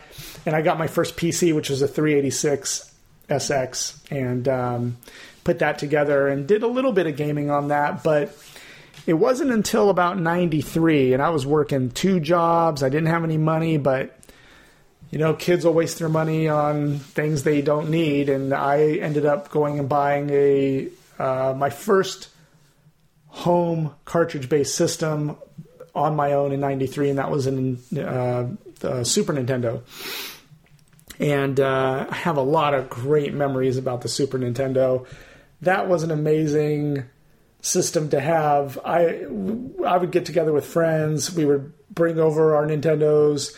We would get the multi tap and play games like uh, Super Bomberman and Super Bomberman Two. Um, again, just like I said before, I always saved up enough money to get the system, but didn't think about the games. And I only had three or four games for that system: Super Bomberman, Super Bomberman Two. Um, I had Killer Instinct. Um, and I, I, I, just can't even for the life of me remember. I know I only had four or five games for that. Um, and I would borrow systems and I would rent them uh, or games. I would rent or borrow games quite a bit. But um, I do remember playing a lot of Bomberman. Um, and I, oh yeah, and I had Street. That was the first time I, I mean, I had played Street Fighter 2 in the arcades a lot, but when I bought that Super Nintendo version, I was in awe. I mean, to me, it looked exactly like the arcade game. I loved that game. So I remember I had that as well as Killer Instinct. So those are the two fighting games I had on there. And uh, that was, that held me for uh, three or four more years until roughly 96, 97 when I got a uh, PlayStation. and um, again, didn't have very many games. The the one game I do remember having, and this was about the time that I got my first real quote unquote real job. Um, and uh, so I started get, making a little more money. So I got a PlayStation, but I, I don't remember having a ton of games on that either. But I did have my favorite game, which was Twisted Metal 2. And that is uh, probably in the top five games of mine of all time. Absolutely loved Twisted Metal 2. Um, I liked like I like all the other ones in the series, okay, but Twisted Metal 2 was my absolute favorite. And uh, so much that at the time I was working at a strategy guide company called Prima Games, and I was working there as the IT guy, and uh, I played that game so much that they asked me to do the technical edit on that strategy guide because they knew I could play all the way through it and make sure that all their stuff in the book was accurate. And sure enough, I did that. And um, if you ever see a copy of that or see one laying around or um, I've been thinking about I don't I didn't ever even kept a copy, but my name is in there under the technical edit. I thought that was pretty cool. Um, and then probably in around 2001, roughly, I got a PlayStation 2. And that was a time in my life when I just started actually not playing as many video games because I got so busy. Things were really ramping up at Prima, the the the, the job that I had, and um, I, I just didn't have a lot of time to play games. The PlayStation 2 was an amazing game, and I remember so many great games like Burnout, Takedown. Um, I played that a ton. Um, I, I just don't remember a ton of the games that I had back when, but that really was an amazing console. I just didn't have a lot of time to play. And then it just starts breaking more into the modern area. Like in 2005, I, I well, let's tra- backtrack a little bit. With the PlayStation 2, I kind of started losing my luster for games in general. And so when the Xbox 360 came out in 2005, I decided I was going to get back in, kind of go all in on games again. And so I got to three. The, the, the 360 is probably the only video game console system that I got the week it came out. And uh, I remember getting that. And to I, I kept that 360 for so long. And I did play a ton of games. And I have a pretty large Xbox 360 library um, because I decided early on I wasn't going to get rid of any of my games or sell them back, and so I I have I probably have hundred Xbox 360 games, um, and that just kind of breaks us into the modern area, which I don't want to get into too much. The only you know I got a Nintendo Wii around 2010, I got my Xbox One in 2013. Um, I I I just recently, within the last couple of years, got a PlayStation 3 and I still don't have a PlayStation 4 because I just don't have that much time to play games. And when I do, I really want to play the retro games. Um, I just find them a lot more interesting. Um, but that's it. That's my gaming origin. Um, and when I really sat down and thought about it, I found the most interesting thing was those first two systems. And so maybe not the microvision because of the it was such poor quality that there's not many left and even if you did get them they probably wouldn't work for very much longer. They certainly it certainly wouldn't stand up to daily gaming. But I am thinking about trying to get the Coleco Telstar Ranger. Those things were built like tanks and there are tons of them on eBay um, that that work and work fine. They are they are RF only um, which probably could be modified to composite but it it would be fun to get that again and kind of relive the very first console I ever had. Anyway, this is Eric Nelson. I'm signing off until next month.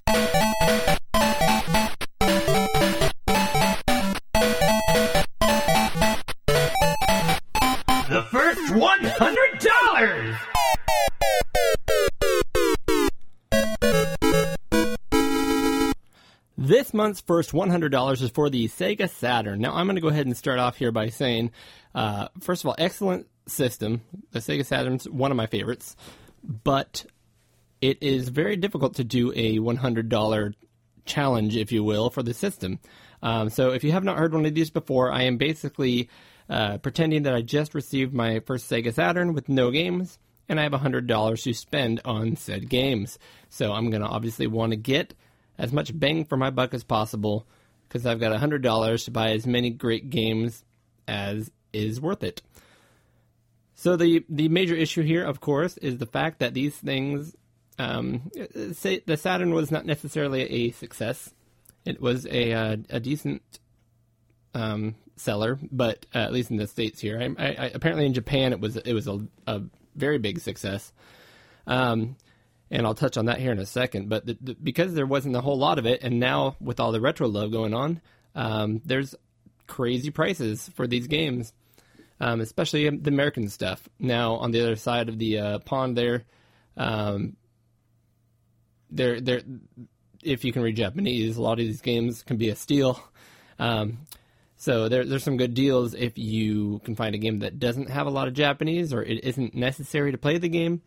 Um, and I'm going to touch on that here in a second as well. But just to go ahead and start this thing off, the first game, um, if you want to call it that, first games that I'm going to pick is the Sega Saturn three pack. Uh, this this I believe some of the the Saturns eventually maybe came with this. Um, you know, I don't know this at all for a fact. I'm guessing maybe towards the end of the lifespan they just released this uh, system with these pack-ins, but I don't know. Um, but you can get the Sega Saturn 3 pack on eBay now for about $25. And it comes with uh, three of the top 10 games for the Saturn library, uh, period. So, can't say no to this one. Gotta throw it in. Uh, it comes with Daytona, which is a, a awesome Sega uh, racing game. Uh, to this day, you'll still find a whole bunch of Day- uh, Daytona cabs connected together in, in various amusement facilities. Um, and you can get multiple player games, you know, going uh, on this on these uh, these Sega cabs next to each other. Um, there's only three tracks in this game, but the um, and the, and the physics are very arcadey, which Sega is known for with their arcade racers. And of course, the uh, graphics are, are, dated now at this point. But the beauty of it is uh, its simplicity and uh, just the the physics, the way it feels, um, the excitement of racing again and again, even if it's, if it's on the same three tracks. Um, it can get very competitive. It can be very. It's always very fun, and uh, not a ton to say about it except there was a, a, a championship edition version of this game, which apparently is the uh, de facto way to play it. Uh, adds a bunch of features and things, but price wise, the standard American version here in the three pack, um, Daytona's in there for twenty five bucks. Um, great game. That's all I can say. So, um, moving forward, we've got Virtua Cop in the three pack. Now, this game is obviously much better played with the uh, Sega Stunner, the, the light gun they have. Uh, in America, the, the Sega Stunner was orange, and in Japan, it came in black. Of course, in America, we have to have all our toy guns colored a certain way so they don't look like real guns, and you don't accidentally uh, pull it on a police officer and get shot in the response or something like that. I don't know. So we got the orange one. Now, I did go ahead and buy myself um, two of the Japanese Virtua Cop uh, Sega Stunner packs. So I do have the games and the Stunner, um, and they're very very playable in Japanese. But um, it'd be cool to have the American version. Um, and the uh, light guns, the Sega Stunner themselves, are highly recognized as the best, if not one of the best, uh, light guns for any console. Um, there's a nice, thick, chunky stunner. Now, I'm talking a lot about the stunner. The actual game is what's included in the, in the pack here, and I believe you can play it with a reticle. You kind of move it around the screen. Uh, probably kind of hard to play it that way, to be honest. So you're going to want to get the stunner. I know I'm kind of breaking the rules here because with my first $100, I'm just going to have to pretend that my Sega Saturn already came with a stunner. Um, there's a lot of really good light gun games um, on these on the Sega Saturn. So if you don't have a stunner, get a stunner. Um, but Virtua Cop is a again dated graphics by this point, but uh, it's a, a, really cool game where you're just uh, you're a, a, cop and you're just going into uh, I don't remember, even remember the story, but you're you're going in there and there's bad guys running around and they kind of started the whole um, you know don't shoot the civilians. The civilians are, are always wearing white so it's very easy to identify them and not shoot them.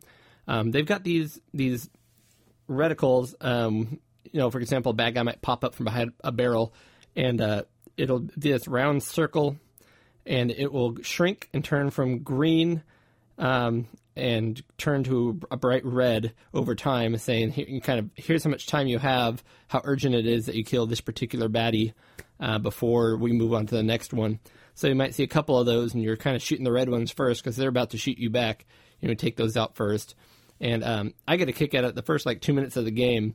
Uh, you end up shooting like 80 people, and uh, I think you you walk forward a foot or two at a time before another 10 people jump out and shoot at you. So it, the first two minutes it takes you, um, you know, two whole minutes to walk about 10 yards.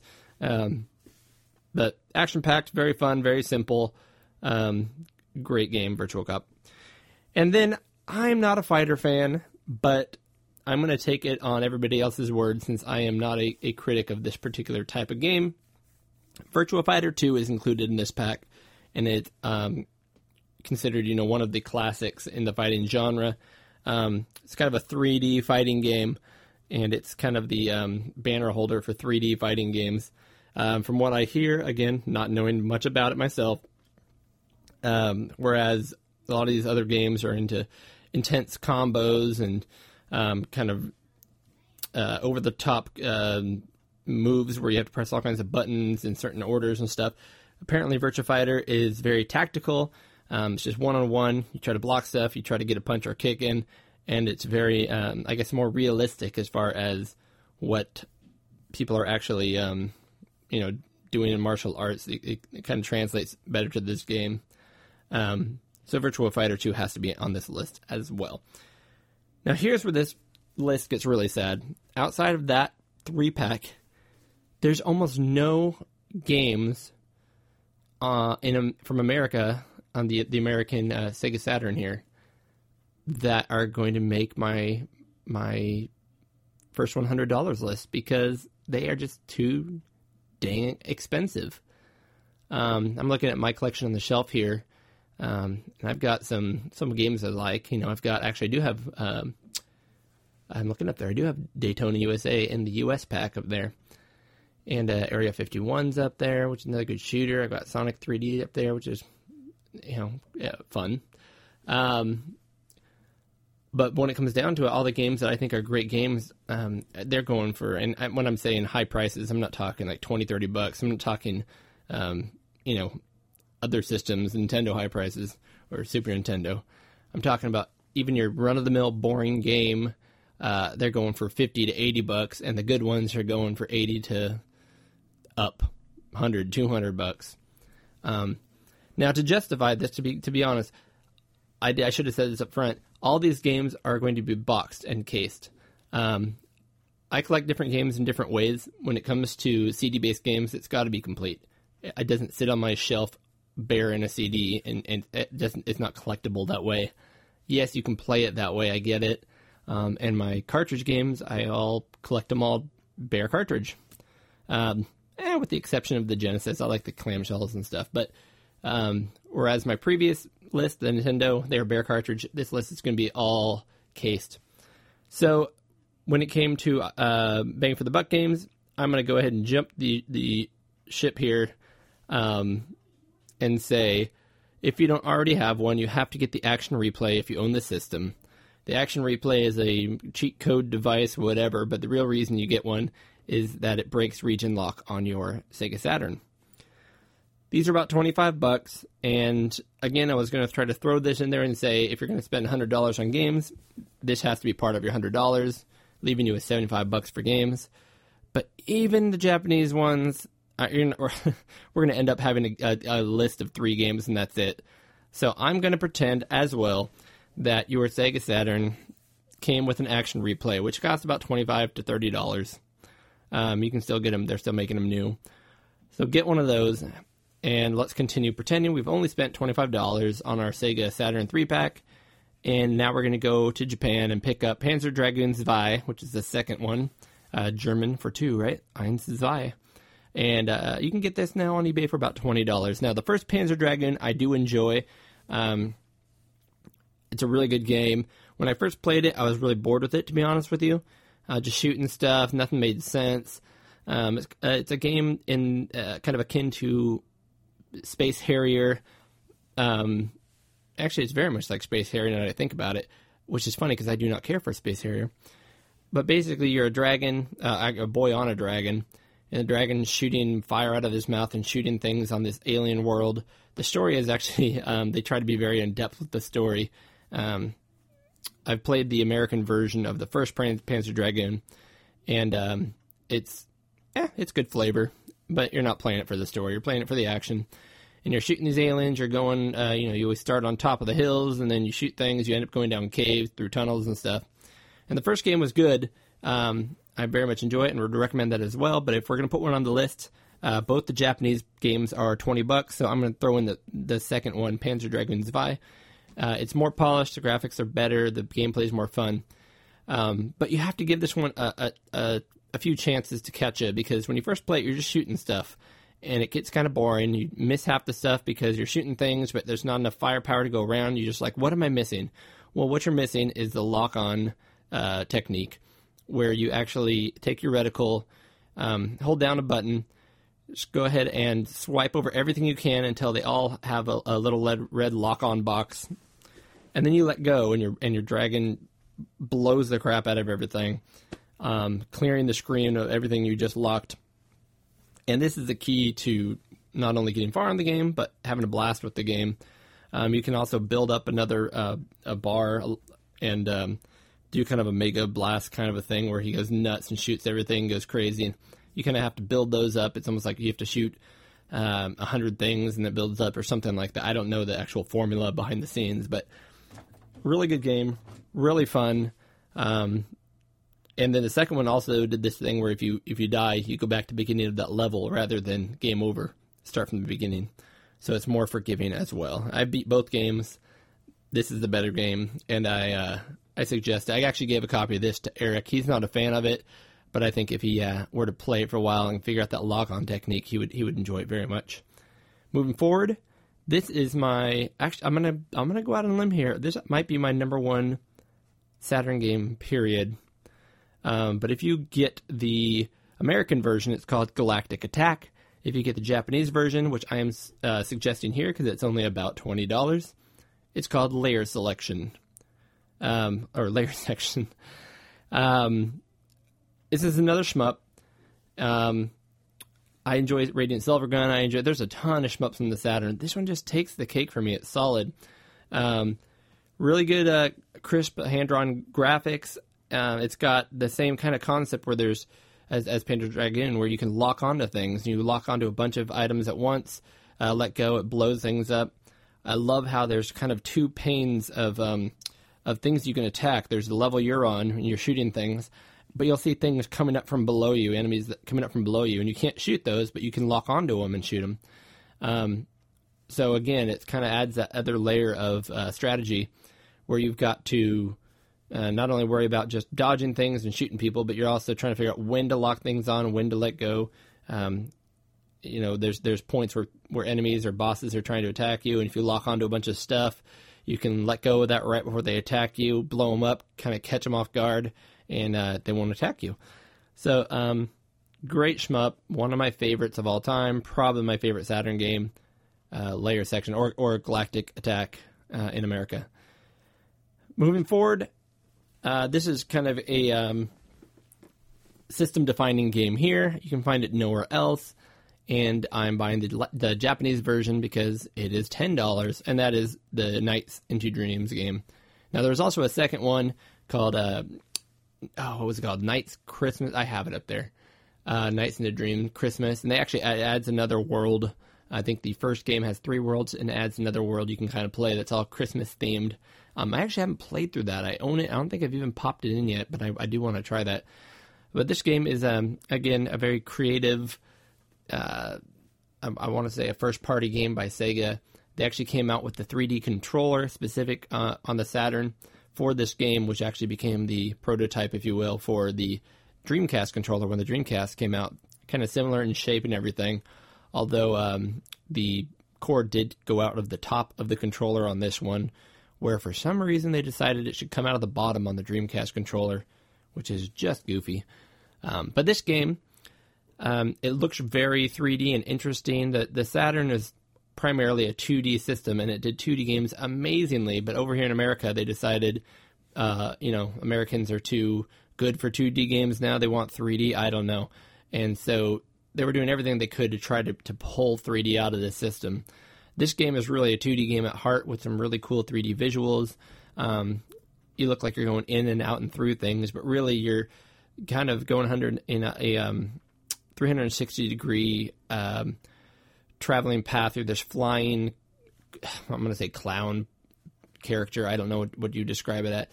And um, you're basically in this this child's dreams and trying to collect all these um, gems and things. You're flying all over the place. You, you collect so many uh, collectibles, and you get more time.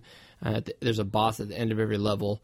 Um, you kind of really have to see it to understand it, but it's really smooth. It's really flowy. You can just sit there and, and play around, which is probably what I've done most of the time with this game. Is I'm just flying around and just getting the feel for it and just enjoying the environments. Um, I probably really need to sit down and focus on the gameplay, but for ten bucks, you've got to have this game. Um, Super Puzzle Fighter 2, $15. I was hoping to put a couple games on this list for um, that were puzzle games. Uh, Baku Baku Animal is, is another game that a lot of people really love. Um, and I gave some time to that actually uh, a few days ago just to try it out. And uh, and it's a game where you have two blocks and and um, they're falling kind of like a Dr. Mario style, two two sides of the same pill kind of a thing. And uh, basically there's four different uh, environment types on these blocks, and then the blocks could also have the uh, appropriate animal that eats that block, and um, very creative, very unique. Um, but what I found about the, on that game is I loved the first three stages, and the fourth stage it would get so hard and so fast uh, and fast so quickly that um, I loved the first three stages, and then I hated the fourth one because it just ended, and that was kind of all there was on that one. Great um, uh, a concept, great gameplay, but Super Puzzle Fighter 2 is going to hop on this list for me at $15 for the Japanese version. Um, just such a great competitive puzzle game, and uh, that's I use the word competitive on there because even solo, it's a, a, a player versus computer or player versus player um, setup where you're playing a, a puzzle game. Um, you know, it's kind of your match three puzzle game type of thing. Um, but if you can do large combos or, or, or do a whole bunch of lines at once, uh, all this garbage ends up on your component your opponent's screen, and uh, and vice versa. And you get you're just throwing stuff back and forth at each other, trying to deal with stuff. It's a blast. Um, and of course, the whole Super Puzzle Fighter, the name kind of uh, is a play on Super Street Fighter. So you've got these chibi versions of the uh, Street Fighter characters, um, kind of acting out things, and depending on which character you check, um, you you take to to play, you're going to get different colors and different combinations of things, and and based on what player um, you choose. So you might find yourself going for a certain style, and someone else likes to go another way. There's actually some some variation. Um, it's not like a Tetris where everyone plays the same game. You you have some input as to how you're going to play the game and how uh, each of these characters play. Awesome, awesome game, and um, leaves me with about ten dollars left to spend. And with my last ten dollars, I picked up Sega Rally, and it's kind of a cop out to be honest with you. I'm looking at my list here. Most of these games are in the top ten on most people's top tens, but hey, they happen to be the most bang for the buck game. Um, so Sega Rally is another Sega racer. It's a, uh, uh, um, rally type game where you're off road and uh, you got a, a, few vehicles to ch- to um, select from. It's kind of like uh, Daytona in that way. It's, there's not that much going on. I believe there's five tracks, but the gameplay is so good, so solid. Just feels good to play. Um, it's a rally race, so you're you're you're driving, you're trying to pass cars, you're trying to get in first, and you've got your co-pilot telling you how um, the road up ahead is coming. So you know they might say um, the severity of the turn and which direction it's going to go. So in real road rally racing, I think they they uh, assign a one to seven score as far as severity for how hard the turn is. I think here they just say medium or or light medium or heavy turn. Um, so, but yeah, they'll say you know uh, medium turn right, ahead or whatever, and then you know how approximately how far to go. So you're not just watching the map; you're you actually have to cue in off of your navigator. And uh, great title. Um, to this day, a lot of people still think there's um, no better rally game. Uh, I mean, the dirt games are amazing, but too, by the way, if you want a modern version of this. Uh, but it's just solid. It's arcadey. It's not a um, simulation, obviously, but it's enough simulation and enough arcadey to be fun, but realistic at the same time. I suppose. So, anyways, that's I've already spent my hundred dollars. Um, so to run it down again real quick, we picked up the Sega Saturn three pack with Virtua Fighter 2, Daytona, Virtua Cop. Uh, we made sure we had our action replay loaded because we had to pick up some Japanese titles. Panzer Dragoon Zwei for 20 bucks, uh, Galactic Attack, but the Japanese version, 20 bucks. Nights into Dreams, $10. Sega Rally, $10. And Super Puzzle Fighter 2 for $15. So, honorable mentions. Uh, great Bomberman game out there. Now, this is key. I actually have both uh, Japanese versions here. There's a Bomberman game that's awesome. It plays up to 10 players. Um, I really want to dig into that one more. Uh, there's another Bomberman game on there called Bomberman Fight, and uh, it's kind of akin to Sonic the Hedgehog in Sonic 3D on this Saturn, where it's not the kind of game you're expecting. It's actually an isometric game. Um, so I think it's still considered to be a decent game, but so many people are, you know, in the camp of that's not Bomberman the way I know Bomberman, so I hate it. Um, that one goes for a whole lot less, but it's not what you want. Um, so the Saturn Bomberman game uh, goes for about thirty bucks for the Japanese version. Um, Manx TT is a motorcycle racing game, and it's also one of those Sega standards. Um, great Sega uh, racing game. Just fell a little shorter than the other two for me. And then Virtual On. This game doesn't actually click with me, so I'm not putting it in my first $100. But a lot of people love these mech racing or um, fighting games, and so it's kind of a third uh, party view over the over the shoulder of your mech, and you're flying and jumping and attacking another mech. It's just kind of this one on one while you destroy cities and stuff at the same time. Uh, a lot of people really love it, and you can get the uh, Japanese version, which I do have, for, for about eight bucks. So with that many people who love it at that price, I'd say it's worth giving it a shot. That's my list. Over and out.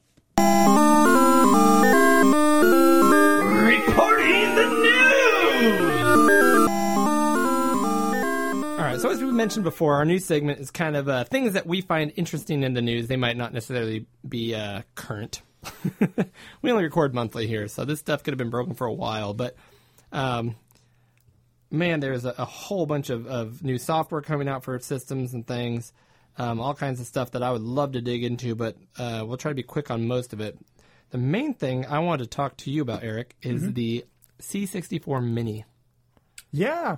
Okay. Yeah. let's talk about that. So it's been that. released in the UK. That's not news. Yep. But October, mm, late October, it's coming out in the US. Yes. What have you heard about this thing? So there is the PAL version. There is the NTSC version. The NTSC version is going to come out in, like you said, probably October, November, before Christmas. Um, I, and I've had a bunch of opportunities to buy the PAL version.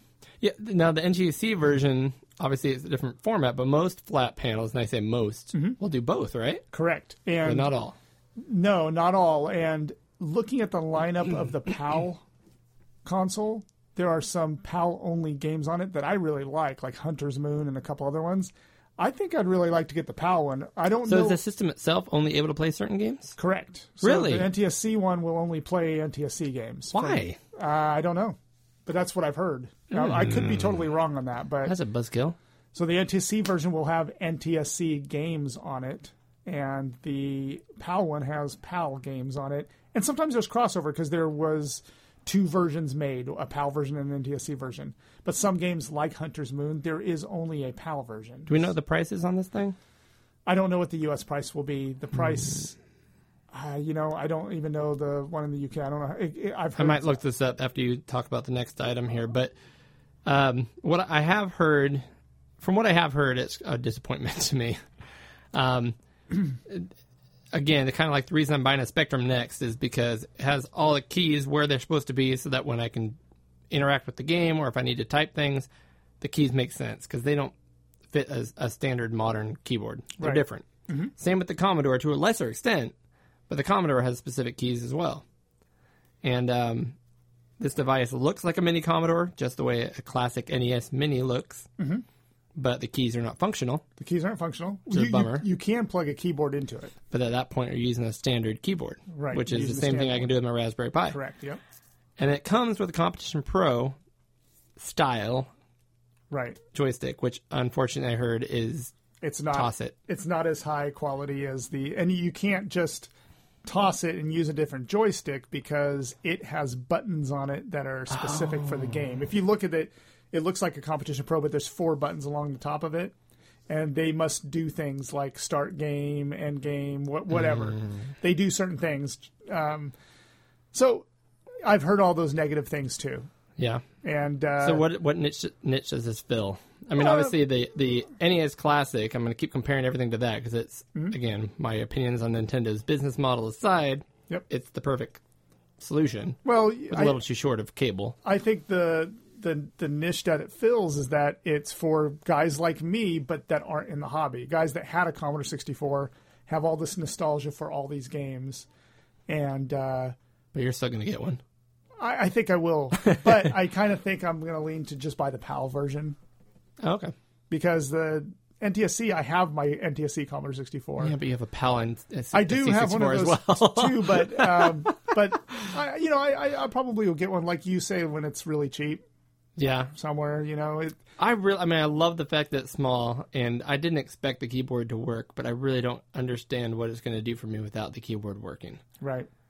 Um, No, I, I get all the complaints I about want it. to. I want to like it, and The if only the price is right, I'd get it. But I'm sure it's not like sixty bucks. No, and the, the you know the reason I want one is how often are we going to say that in modern history there's going to be a reissue of a Commodore 64 or an Amiga or Well, right now everything is hot. Everything's being re-released in five Yeah. different versions. So yeah, that's yeah. true. So I, I think I'll get one just for you know like you know you look around your your studio here and you have things that are just sitting on the shelf to look at that are cool and Yeah, I think that that's what that'll fit in. I mean, I, I'm looking at the ColecoVision flashback up there.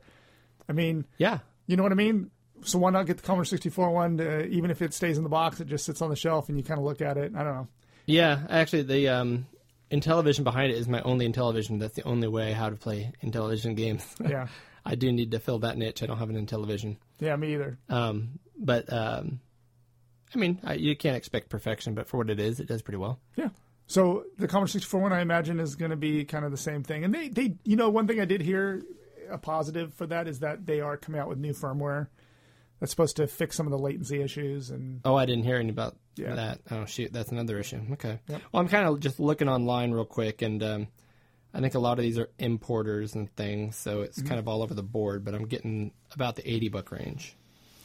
Yeah, I I uh, I had a buddy of mine in the UK offer me to to get one, but I think it was quite a bit more pricey than that, especially after shipping. So I, yeah, and that's 80 bucks for the product. It doesn't include shipping necessarily. but- yeah, Yep. I'm getting reviews around six to seven out of ten, which is kind of where what we're talking about. yep. The truth Um, is, I know my, I know me, and the minute I can see it on the shelf at Target, if it, if I walk Oh, in yeah. one day and I see it, I'll probably be like, ah, I'm gonna get it. Oh yeah.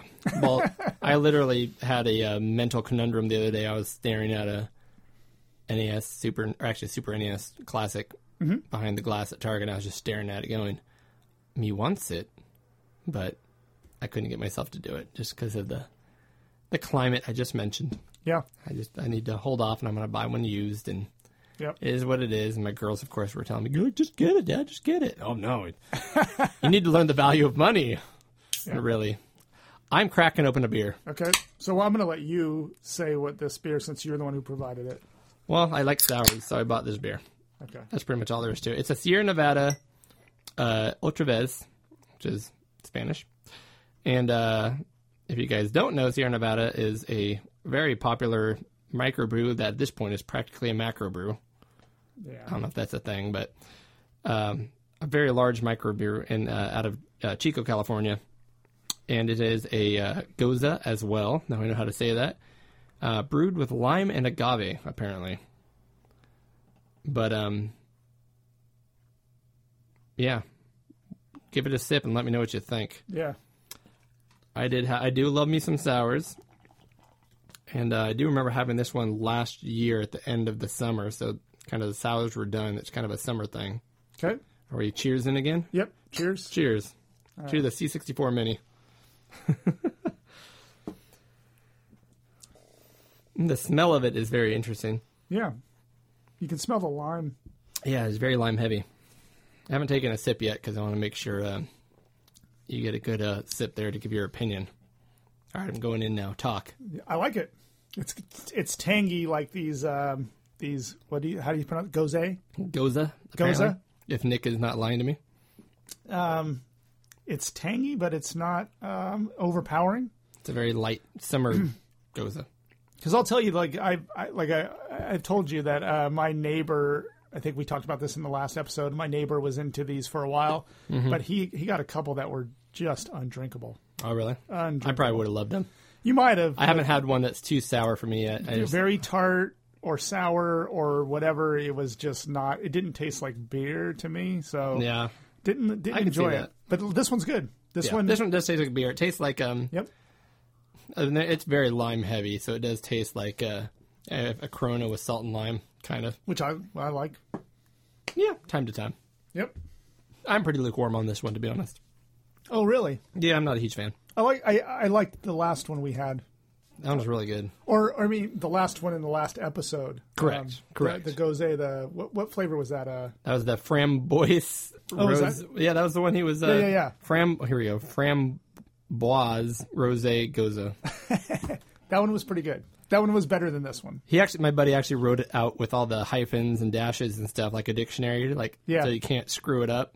Yeah, Of course, when I wrote it on my notes here, I didn't do that, so I'm still should have had him. fumbling through it. You should have had him uh, say it on your voicemail or something. There you go. um, so since we mentioned the C64 Mini, Yeah, there's other minis coming out. Everyone's doing a mini. yeah. Um, are you? Have you heard about any of these? I've uh, well, you tell me, and I'll tell you if I heard about them. I, I, I have heard about a couple more coming out. Well, tell me. Okay, I want to hear. This is news. Break the news to me. So I've heard that there have been some, I don't know, schematics or patents or whatever coming out with the Nintendo 64.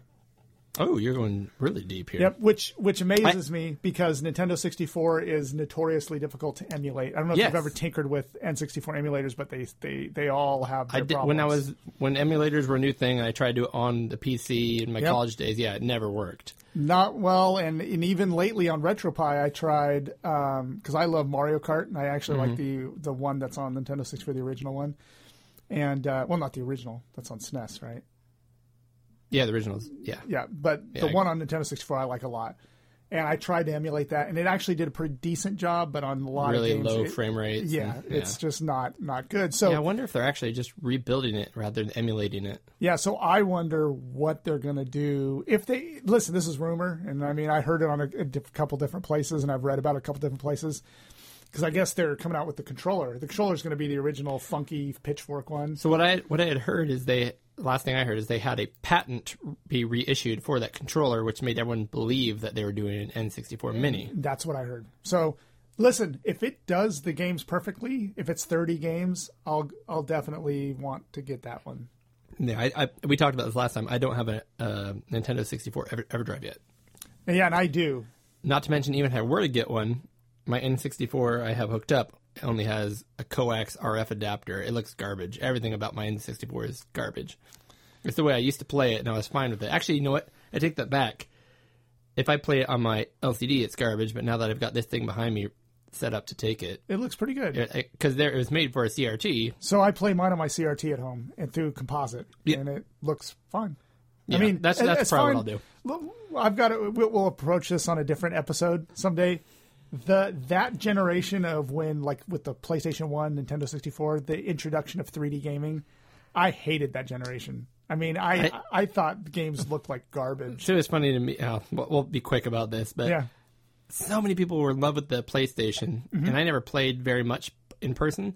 But in the magazines, the PlayStation was the the everything was really sharp on it, Mm-hmm. so you saw every single blocky, nasty pixel. Yeah. So it's like the graphics on this game are amazing. I'm looking at just a mess of pixels. I'm like, I can't tell what's what Well, with the 3D, the texture because unless it was moving, yeah, the te- nothing made sense. yeah, the textures, the polygons, they, they So I actually loved Nintendo because everything was very simple. Was it clear? No, but I didn't care. I, I could see Mario. I could see Yep. him jumping. I could see, uh, you know, the cars on F Zero. I could see what they were doing. Whereas Wipeout, if you paused it, it looked like a mess of blocks. Yeah, I, I think it was not so much for me the technology, but the I wasn't ready to let 2D gaming go even back then. I'm still not. Yeah, exactly. I, I do enjoy 2, 2D games more than 3D games these days. So that's just another console that I'll have to fight with with this whole Nintendo thing. Should that come out? Yep. I do hope it does. So I'm what- going to eventually get all these, but So, have you heard of other ones coming? out? yes, I have, Okay. and they're they are confirmed and pictures and everything. Tell me about them. Uh, Neo Geo Mini. Okay, I've heard that. I'm sorry, I have heard about Okay. that one. And I, I, for me, I am lacking Neo Geo stuff in my collection. Like I don't have original consoles. I don't have even that fake. I one actually that came saw out. a. Um, oh, I wanted to get it so bad, but um, oh, we forgot to talk about my pinballs and catching up. I need Yeah. to get back to that. Okay. Um, but uh, yeah, I, I recently sold a pinball machine, which opened up a spot in my garage, and instantly I went online and saw a Neo Geo two slot cabinet for like three hundred bucks. Really? Yeah, Oh man. See, I I don't. want one. yeah, I would want one too. Although the games are really expensive, but Well, there's so like an I EverDrive kind of thing for it too, right? correct. So what I would my my goal would be it came with two games actually. Okay. I think they were garbage, but there's some good games out there that even you know people made knockoff versions forever too. Yeah. Um, anyways, I'd like one or two good games. There's a couple that are cheap out there, uh, and then uh, in the other slot, I'd just throw the the multi cart. Just like you always talk about, have the real hardware. We can do whatever we want with the software. Yeah. You get the full experience. See, I, I if if I had found that cabinet for three hundred bucks, I think I'd jump on it and have to deal with divorce with my wife or whatever because I, I don't have a place to stick. I, I don't have a place to put an arcade. She already uh, rated our podcast, right? Just wanna make sure. She after this episode, we Make sure she it- hops in and rates our out of five podcast and- Yeah, Or else she just never listens. That's fine too, I guess. But yeah. She she she is a saint. I mean, she puts up with all my stuff everywhere in the house, but. A giant arcade machine would be the breaking yeah, every straw that breaks. The. Yeah, we both back. got lucky with our Yeah. significant others because yeah, mine. Uh, like I said, I had four pinballs in the in the garage, and I just just sold one. yeah. But my buddy um, uh, graciously allowed me to store one at his house because I was out of room. Yeah. So he took a free pinball machine for a while. So that one's coming back. So I'll be right back to four again, to be honest. But yes, I do want an MVS. Very cool. I, I think that would be neat. I think you should do it so that way I can come over here and play it. Yeah. Metal Gear. You still haven't even played my pinballs. No, I haven't. Or Metal Slug. Metal Gear. Metal, That's, uh, Slug. There you go. Um, but yeah, the Neo Geo Mini. It basically looks like a. Well, what have you seen? What does it look like to you? I, I, I've only seen, I think, a rendering of what it was. Oh, you talking about the one that looks like a little? No, never mind. I, I saw it. The lit- looks like a little arcade machine. And then you can plug looks- in HDMI like to a- the back. I don't know. It looks kind of Japanesey to me, Mm-hmm. almost like a um, you know, an egret or one of those kind of candy cabs they call them, the Japanese. Yep. There you go, right there. Yeah, I would love a candy cab, by the way. So if you ever find one of those, let me know. Let But you know about that too. I think it looks cool. I, I some I know I have heard some people on Twitter saying it looks horrible. I, they don't like it. Um, I think it looks neat. Now, would I play it in that mode, like with the little joystick and the little buttons? I mean, my hands are pretty big. I, I think I'd have a real hard time. But you supposedly you can plug that into a TV. Yeah, I'm kind of looking at this picture. This one happens to be a Japanese one, uh, but I'm assu- I'm assuming the American version is going to be similar. So you saw that you can. It comes with a joystick or joypad too, right? I, I'm not seeing that right now. No, Yeah. it does, It does. It, it it comes with a joypad. and I'm not seeing an HDMI out. It does have HDMI out. So it's gonna you can plug it into a TV and it has a joypad. And Okay. the joypads look like the um, like the uh, the Neo Geo console. Okay. Uh, the the joypads come with that, Oh, which are great. really nice. So I'm hoping that I, I, I think if I see that one somewhere, I'm going to pick it up. I, I will agree with that.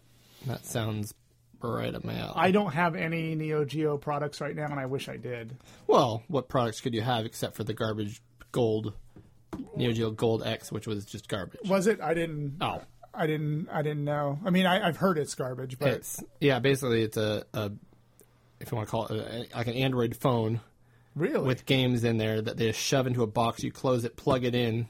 yeah. Um, it it stretches everything else to, out to 16 by 9. It's emulated. It's all emulators. Oh wow. It's just it's yeah. I've heard terrible things. And then you actually pay like to add games to it. You buy an SD card with games preloaded, which are like a hundred bucks or something ridiculous for this SD card.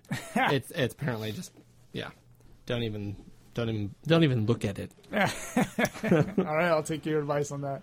Uh, from what I heard, this is all hearsay, did, but towards the end of it, they were blowing those out. I mean, Yeah. I remember you could you could get ones pretty cheap on eBay um, towards the end of its life, yeah, and I considered it too. And then I looked up those reviews and I'm like, ah, and, and I th- I must have too because I didn't pull the trigger on it. it looked the case did look cool. yeah. But it literally was just opened like a clamshell, and the device was just shoved in there, and then you closed it back up. That's right. I now that you mentioned it, it's coming back to me. yeah. Yep. Ah. Oh, well. this thing looks much better, Yeah. and it has a screen, so you could play it in that mode. Do you have any info on like is that coming here? Um, you're gonna have to import it or something. No, I believe it's coming here. I'm just I'm looking around on my phone here. Yeah, I wonder if Another fourth wall thing I'm breaking right now. I don't care if we do research. Now, people always talk about typing and Yeah. how that's unprofessional. Yeah. But that is a classic Tandy, so yeah. that doesn't count. No. and you can't hear me on my smartphone looking around. You're also not getting any information from it either because I'm not finding it. But here we go. Two days ago, um, from geekygadgets.com, it says it arrives in the U.S. and Europe. Does that mean it already happened? Hmm. September 10th. September 10th. That's soon. That's very, it's, yeah, six days from the day of recording here. But, but does it say where it's going to show up or stores? Just yeah, it says uh, from both online and high street retailer. What's a high street? High street's like a UK term, right? I think that's on like Is that why I don't understand it? yeah. I mean that's I, I I technically don't know what it means, but I hear about high high street stores on podcasts all the time. I do see that part of the controller in that picture there. Yeah, and that's what it looks like. I think it comes in two colors, black and that beige color. The black looks good. Yeah. That's cool. The other one, if you hadn't heard this one, this one you may not have heard of Okay. Intellivision. No, I didn't, haven't heard about that. They had a flashback though for Intellivision. You have that, They have a, it's a flashback. but the this one that they're making mini. is a mini, Okay. and I believe that it is. Again, I don't have all the details here, but I think the goal is to make it upgradable, kind of like Spectrum Next style, where it's not just an, Intellivision. It's going to be like you can make new modern games for Intellivision. I So, so. let me ask you about this because the thing with the Intellivision, which is why I haven't really pulled the trigger on one, is that the controllers had keyboard overlays, right? Yes. So is that simulated on because the flashback? So does the actually- ColecoVision, to be fair, but they're not Right. as necessary. right? So are they going to do that with the original, like an original style joystick with an overlay? So they haven't. There's no images or anything. I don't think they've gotten to that stage yet. okay, But the reason people are saying it's legit is the team that is doing this is a legit team with a track record. Um, the biggest name is Tommy Tallarico. okay, I've heard of him. Yeah, So he does um, all kinds of game soundtracks. He's you know he's one of the you know kind of celebrities, if you will, of the retro video game world. yeah, Um, and he puts on the um, uh, what do you call those? The video game. Gosh, I'm blanking on terminology right now. Uh, orchestra, oh, okay, where they go out and yeah, do concerts yeah. and I've play. heard about that. Yeah, yeah, yeah. and that's his baby. Um, so he's been in this But industry forever. this, or No, he's He's- he's he's, he's owns the running it. company. he's running it. All Yeah, right. he's he's a co. I think it's him and a few other people. Um, but I guess his thing is when he was younger, that was his first console. That's his his love. That's his C64. Yeah. for Eric. yep. Um, so he wants to see it done mini. He wants to see it done right, and I think they already got the blessing from Intellivision and got that part That'll be figured neat. out. And yeah, I've come close to buying them, like with the the voice module and the yeah, like. I see them on the Goodwill site every once in a while, and they're you know forty bucks with a bunch of games. talking about this. Site. I want to go buy all this stuff from the site. I need to go hop in there tonight. It's as is though. Got to be careful. Yeah, you and I can fix stuff. Yeah. And by that, I mean you can fix stuff. now, like I said, with the pinballs, I've gotten pretty good. I just Yeah. need to start figuring out some of the software side of things. That's where I fail. Okay. Um, Do you have any other news, or I have a ton of news here? No, there's always the rumor of the Amiga Mini, and I've heard about that on the Amigos podcast. Okay. There, but there's no concrete plans for that. But um, I wonder that could be a reality someday too, and that would be interesting. Although, wasn't there a recent update to the Gotek? The drive, the floppy drive emulator. Yes. I there always seems to be updates rolling. There's a guy that go, does the programming for the Gotek. His it's called Flash Floppy, I think, and he comes out with updates all the time. Well, basically, I heard they released a new version, if you want to call it a new version, Okay, that basically is barely bigger than an SD card, so you don't have to cut into your machine. I read about that. I did. I read about that. That that's a whole new device. Yeah, it's a whole- it's not- like a half height.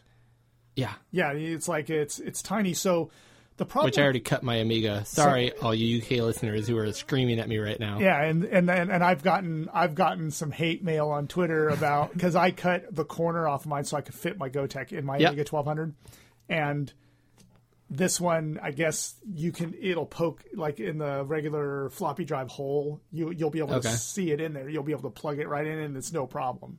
So no cutting your case anymore. Yeah. Well, and to be fair, oh, I don't have it behind me anymore. Oh, there it is. To be fair, my Amiga from the outside looks great. Mm-hmm.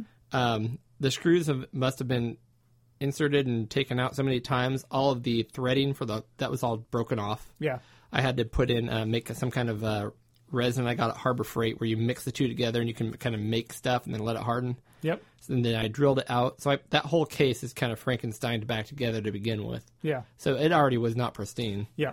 So I didn't feel that bad about tearing into it. But um, And, and realistically, they're made to be played. I wasn't going to play that thing without the Gotek, so I made it work. And I wasn't about to have wires hanging out. It's a 500. That thing already takes up my entire shelf to begin with, Yeah. space wise. I can't have other accessories hanging off of it.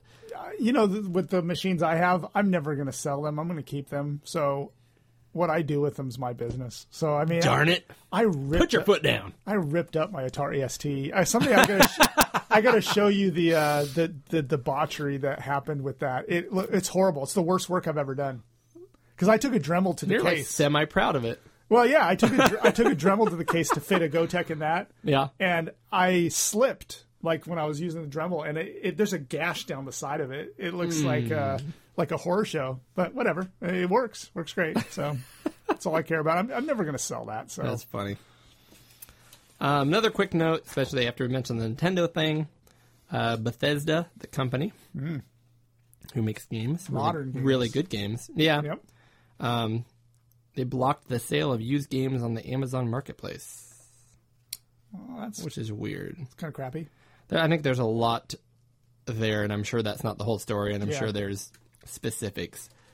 But the fact that that's that kind of falls under that whole Nintendo thing. That's the only reason I put that on here. It's kind of like, is that really something you think you can control? You really think it's going to help your cause? I don't know. So the Bethesda, they do uh, um, Skyrim, they do Fallout, right? Yep, Skyrim's their. Well, yeah, I guess those are both their big franchises. Are you uh, you gonna? Skyrim, which I'm sure is what sixty dollars on the Switch. It is. hey, Are you uh, are you gonna get in on the Fallout seventy? Is it Fallout seventy six? I don't buy things new. You don't. I, I actually so my my modern purchases I bought well we talked about last time GTA Five for twenty bucks, yeah. and then I have Horizon, which is a PS4 exclusive that's supposed to be amazing. So that's my next modern game that I have slated. Hmm. But I also got I've also been more into buying the little mini games. Like I have Rad Rogers right there, which was Yeah. like fifteen bucks, and I played through that in like four hours. I probably wouldn't pay it more play it more than four hours to be honest. That was not great. Um, No? Shantae is a great game. Yeah. I've heard about that one. Yeah, um, on the Vita, and I have an, a, a list of those games. Ghostblade up there, Japanese shmup for the PS4. I have up there. Um, Defenders of Ekron. I have a bunch of these kind of smaller, 15 20 dollar games. A lot of them I've been importing from PlayAsia.com. Yeah. Um, That's cool. I mean, we I have a son who loves games, so we're getting Red Dead Redemption 2 Mm-hmm. We're getting, you know, we yeah, and I, and I have so many games backlogged. I might as well wait until they're 20 bucks. yeah, there's it, it's nothing different to me to buy them now or then. yep, I won't get to them by the time they're 20 bucks anyways. right. But all right, some game releases I wanted to go over. Okay. and there's a lot of them. We'll go quick. I just want to try to get your uh, your opinions on some of these. Um, there's a game coming out called Super Clash Brothers. Uh, I think this is a Steam type. It's a PC game, Yeah. But what I love about it, I, again, I'm not a fan of Super Smash Brothers because the gameplay kind of became this whole King of the Hill, really, right? Unless I'm mistaken, I haven't played very much of it. No, But you that's- push each other off the hill, and somehow you can like quadruple jump back onto the hill. Yeah. I don't get it. But this game is basically they're someone's making this, and I'm sure there's going to be legal ramifications. it's going to be shut down quick. But they take all kinds of eight and 16 bit characters in their original looking form, and it's, you go in there and you fight each other. It's just like a, a, a battle arena with those characters doing those characters' abilities. Yeah. It looked really cool. I'll have to check that out. That's I don't really play cool. a lot of PC games, but I'll check it out. Well, yeah, it- yeah. I'm kind of the same way, but I mean, the concept is it's a cheap way to get it distributed. Yeah. and it there's a lot of games, and I would love to do a segment on that too about um, PC specific games that are retro inspired. But um, for example, and this we'll talk about in more detail when we get to that episode. Um, uh, AM2R, have you heard of that? I have. All right. Another Metroid 2 remake. AM2R. Yes. And uh, that was up for, I think, two days before Nintendo cut that down. Now, they had every right to because they were coming out with a, a replacement game as well. And that game is basically um, Metroid 2. Yeah. And uh, they did, and, uh, and Nintendo did eventually come out with it in Samus, uh, was it Returns? On the 3DS. Okay. So I played that game. Amazing game. I played AM2R. Amazing game. So if you like Super Metroid, which is considered by many people to be one of the best video games ever, Yep. I like this better. AM2R, which is a completely fan. One guy did the whole game. It is so good. Yeah, I've heard of it, but I haven't. I haven't played it. So. It is so good. And if Nintendo's listening, which of course I'm sure they're one of our millions of viewers, Your um, legal team's probably listening. There you go. um, I, if there's a way that they could take what that guy did and publish it somehow, yeah. it is such a good game. He did such a great job. Um, and again, the, the the Samus Returns game is also really good. It's different. Um, ultimately, the same storyline, but I mean, bosses were completely different. Yeah. Uh, the AM2R game, you did there's a lot of the bosses you, you battle them in different ways. You got it was really creative. Was not samey at all. I just I loved it. Cool. All right. check it out. Um, Last Striker is being made by somebody, and this is a homebrew Jaguar release. It's a shmup. okay. So there, somebody's coming out with a Jaguar game. That's awesome.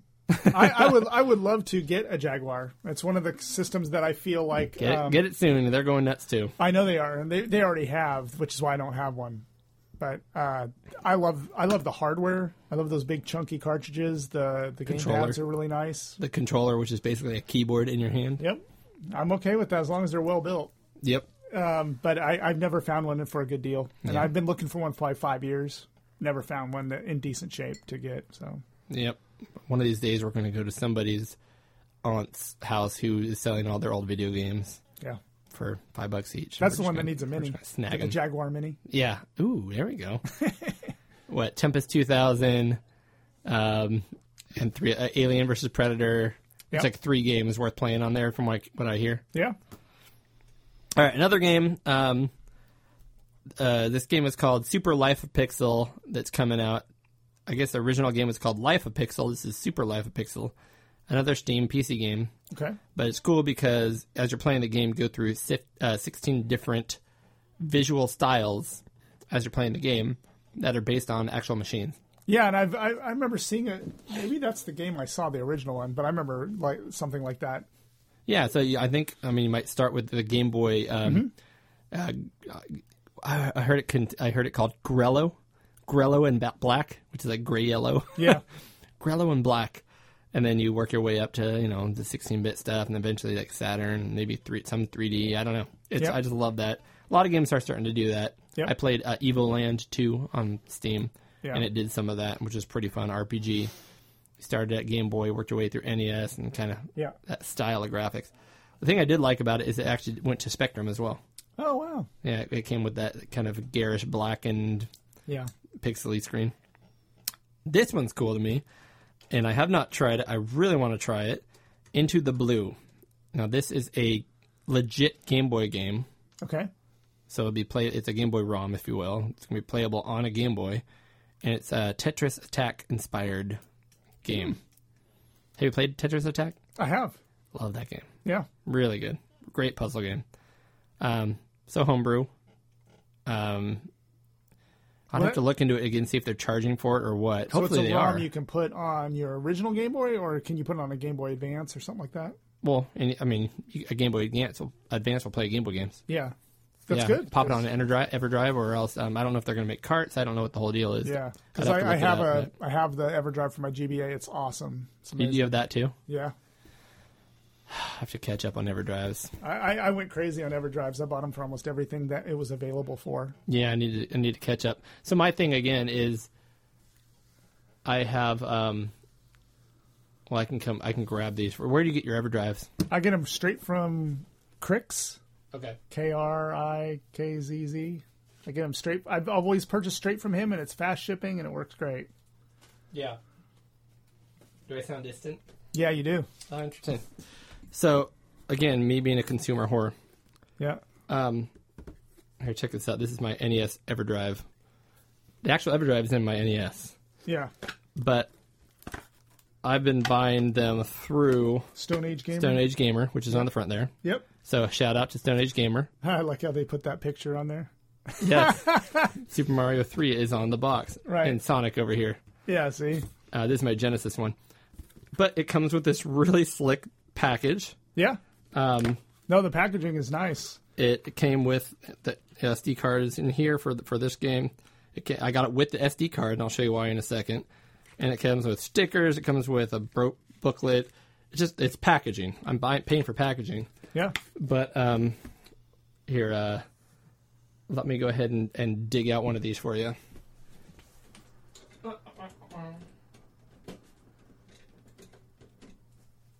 It's an NES, so it's stuck down there. Yeah. Yeah. Oh, that's a nice case. Because I'll tell you, I, I cheap out. I order just the circuit boards from from Yeah. him, and then I gut like a dollar cartridge. So what are you what are you looking at there? It's like Describe a- it for our It is a translucent case, a see-through clear case, and it has uh, a nice label on it. This is EverDrive N8. Yeah, it's very nice. Same with the Mega Drive one. Yeah, so what, what's cool about this is for no cost extra. Notice also look at the back of the screws. yeah, So you get to pick out what color case you want. yep, I just like the translucent clear. You can look right through and see the board. But you can get them translucent in blue, purple, whatever color, red. And then you get to pick what color you want the label to be. And then you get to pick what color you want the screws to be. yeah. And then, let me see here. Let's look at one of these. Trying to remember. If you actually look at the SD card itself, It has a nice label on it. yeah, it says N8 for the Nintendo 8 bit. Yep. I go super cheap. Like I, I, in fact, my N64 one, I gutted like an NHL '94. Yeah. And I, I used my uh, I used my one. uh, Dremel to just dig out like a slot for the SD card, like just dig it out. It looks all nasty, but Yeah. it works. yeah, and so so my thing is these probably cost 50% more than just the cartridges. right. But the just the presentation, I just love it.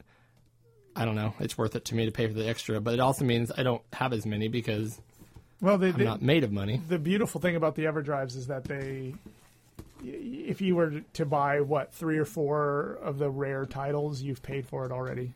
Yeah. I mean, not even three or four. I mean, if you buy one rare title, then you you've covered the cost of the EverDrive. Yeah. Well, and that's what I did is because I have all these hard copies of games, I sold a chunk of them Yep. and bought this. So essentially, I traded, if you want to call it that. Yep. Um, and you know that the um, I'm sure you do, but the vis- listeners might not. The Sega uh, Genesis EverDrive has a SMS pause button on the top. Mm-hmm. So um, I don't particularly want the Master System one because I can just shove this in my Genesis, Yeah. which is a Master System on steroids. I will tell you, I did buy the. I bought both because You got gifted the second one. I saw that on your. gifted. Yeah, I thought she get your wife gifted you that. Oh, one. she did. Yeah, yeah, yeah. yeah. Well, she, yeah, but it's our both of our money. I didn't get it. Um, but the problem with the Genesis one is it's not 100%. Like, you can't play all the Master System games. Some of them really, Oh, really? glitch out. Yeah. Interesting. I didn't know that. But Yeah, so- they, they literally shoved the pause button on top of the cartridge, which is Yep. brilliant because anyone who has a Master System knows Yep. to pause it, you can't press pause on the controller. You go to the machine and Go hit, to the machine and do hit it. the pause button on the machine. It- and it whetted my appetite for Master System games because I could play enough to where I was like, oh, I really should get the Master System. So I got a Master System. Might be a six good games selection. Yeah, I would Six love good I love games. that. Yeah. Gotcha. I don't even know how we got on that tangent. But the nice thing is the EverDrive for the Ma- Master System's pretty cheap as it is anyway. So Without the box. yeah, and I, I never All even- my stuff, I never even put that in a shell. It's still just a circuit board that goes in the top of the Master System. Well, my whatever. Turbo Everdrive is that way because it Yeah. fits. Yep. All right, let me speed up on these. Yep. There's a game um, homebrew that was called Greel's Quest.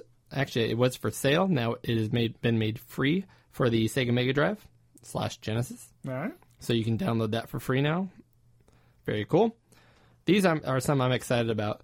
Street, Streets of Rage 4 is being made. Yeah, I saw that. I saw the ads for that. And Streets of Rage 2 on the Genesis is probably my favorite game on the Genesis. Yeah, I, we did talk about that last time. I haven't played it to be It's honest. probably played of a my- little bit of it, It's probably my one of my favorite 16-bit games of all time. and that's a popular opinion. Yeah. It's being made by Lizard Cube, who also made the Wonder Boy remakes. Yeah, the Wonder Boy remakes on the Switch too, right? I mean, they are out on the Switch because I remember seeing Yeah, they the did release the it on the. Switch. Yeah, and they're probably it's probably sixty bucks on the Switch, but it's been twenty bucks on PS4 and Yeah. Xbox. Exactly. Just saying, no big deal, Yeah. really. well, I didn't buy it, so whatever. I'll wait till it drops in price. But I heard great things about that. How you can switch back and forth on the the Wonder Boy game. Okay. Switch back and forth between the original Yeah. graphics to the new graphics, original sound, new sound. You can flip flop any way you want them. Yep. Um, and the gameplay apparently is identical or very close to it. Yeah, that's neat. Um, I just found out looking behind me earlier here while we were getting our beers ready that it looks like Lizard Cube is now making. Um, you know, I need to turn around for this. A new Wonder Boy game with the uh, it looks like the same graphics. I, I don't have here, but they're coming out with a new Wonder Boy game. It's the Cursed something. I just saw it on the computer here, Okay. and it looks like they're taking the Wonder Boy game that they already made and making a whole new story game out of it. That's cool. That's what it looks like. Yeah. I've never gotten into I'm Wonder really Boy. excited about that. Yeah. Have you played Wonder Boy? That's a loaded question. Because Wonder Boy came in so many different forms and so many different variations. Have you played any of them? Well, so Adventure Island is Wonder Boy, Uh, okay. Yeah. but that has nothing to do with the other Wonder Boys, which have nothing to do with this Wonder Boy. yeah. Um, I yeah, I've played Monster World, Mm-hmm. which is um, I do love Monster World. I've played some of this Wonder Boy uh, game, uh, this RPG version of it, and um, I do want to dig into it because it's basically an action RPG. Yeah, I should pl- I should tackle them because I've loaded them up and played like a level, and Yeah, then I, I mean, I hear you almost and then like, almost everybody thinks I have. Yeah, Wonder Boy Three and the Dragon's Trap is the game we're talking about. Yeah. I'm looking at it right now. I'm pointing at it for my Sega Master System. Often considered the best game on the system, bar none. yeah, and I I know I've loaded it up and played it, and I just haven't gotten really into it. So Yeah, I want to do the same thing. But it does start off with you being the character at the end of the game, and then your powers are stripped from you, which I found out later after going, "What the hell is going on?" yeah, Because all of a sudden you're a dragon, you're kicking everything's butt, and then you're like a boy with no powers. I'm like, what? So excited about that. Um, I when I had my Sega Master System when I was younger, I played Alex the Kidd Miracle World a ton. yep, So a company is remaking that okay, in similar style to the Wonder Boy remake. It does not appear to be Lizard Cube. I don't know who it is, but it looks similar. Looks good. okay. Um, Pico Eight Spelunky D-Make. Yeah, I heard about that. called D-Lunky, which makes sense. It's a demake called That should be. Is that out yet? I don't know. I heard it's coming. I don't think so. Yeah, I, I saw that. I saw something on Twitter about that, and it Yeah. looks good. From Yeah, what I saw, cool. I saw the I saw the physics where he's jumping, and I was like, wow, because I I played Spelunky a lot on Xbox 360. Like that was one game I downloaded. It was cheap. Okay. That wasn't that wasn't an Ouya thing for you? Nope. no, no, not an yet thing. But I got it on the Xbox 360, and it was I I really enjoyed it. Yeah. I thought it was really good. I do. I did. Uh, it was free on PlayStation Network last month, so I got a copy of it Okay. or a digital copy of it. So I'll have to play it. Yep. Um, so another hobby I'm into is retro, or not retro, into board games, which is very retro. It's pre-video game. Yeah. Um, you can see behind you, there's a whole bunch of board games. Yep. The reason I bring this up is for a number of reasons. Um, these are out, and a lot of people are, are putting these on sale now. But there are actually some pretty decent games uh, based on retro video games out. Centipede and Missile Command being two. I saw those on the shelf at a game place in town and Yeah, wanted to wait and kind of look and see if the reviews were any good on them. Yeah, I mean, I, heard, I, I- mean, I go on BoardGameGeek.com. That's a kind of the, the mecca for board game information, Yeah. and uh, they got decent ratings. So they're not bad games. They're actually, Yeah. you know, they're not in the top 500, but that's not saying much because there's like 16,000 games on that website. And BoardGameGeek is pretty uh, pretty rough on games. Like you, if they if the, their top games are really good. You Oh, know yeah. what I mean? They're they're they're a harsh critic, which is good.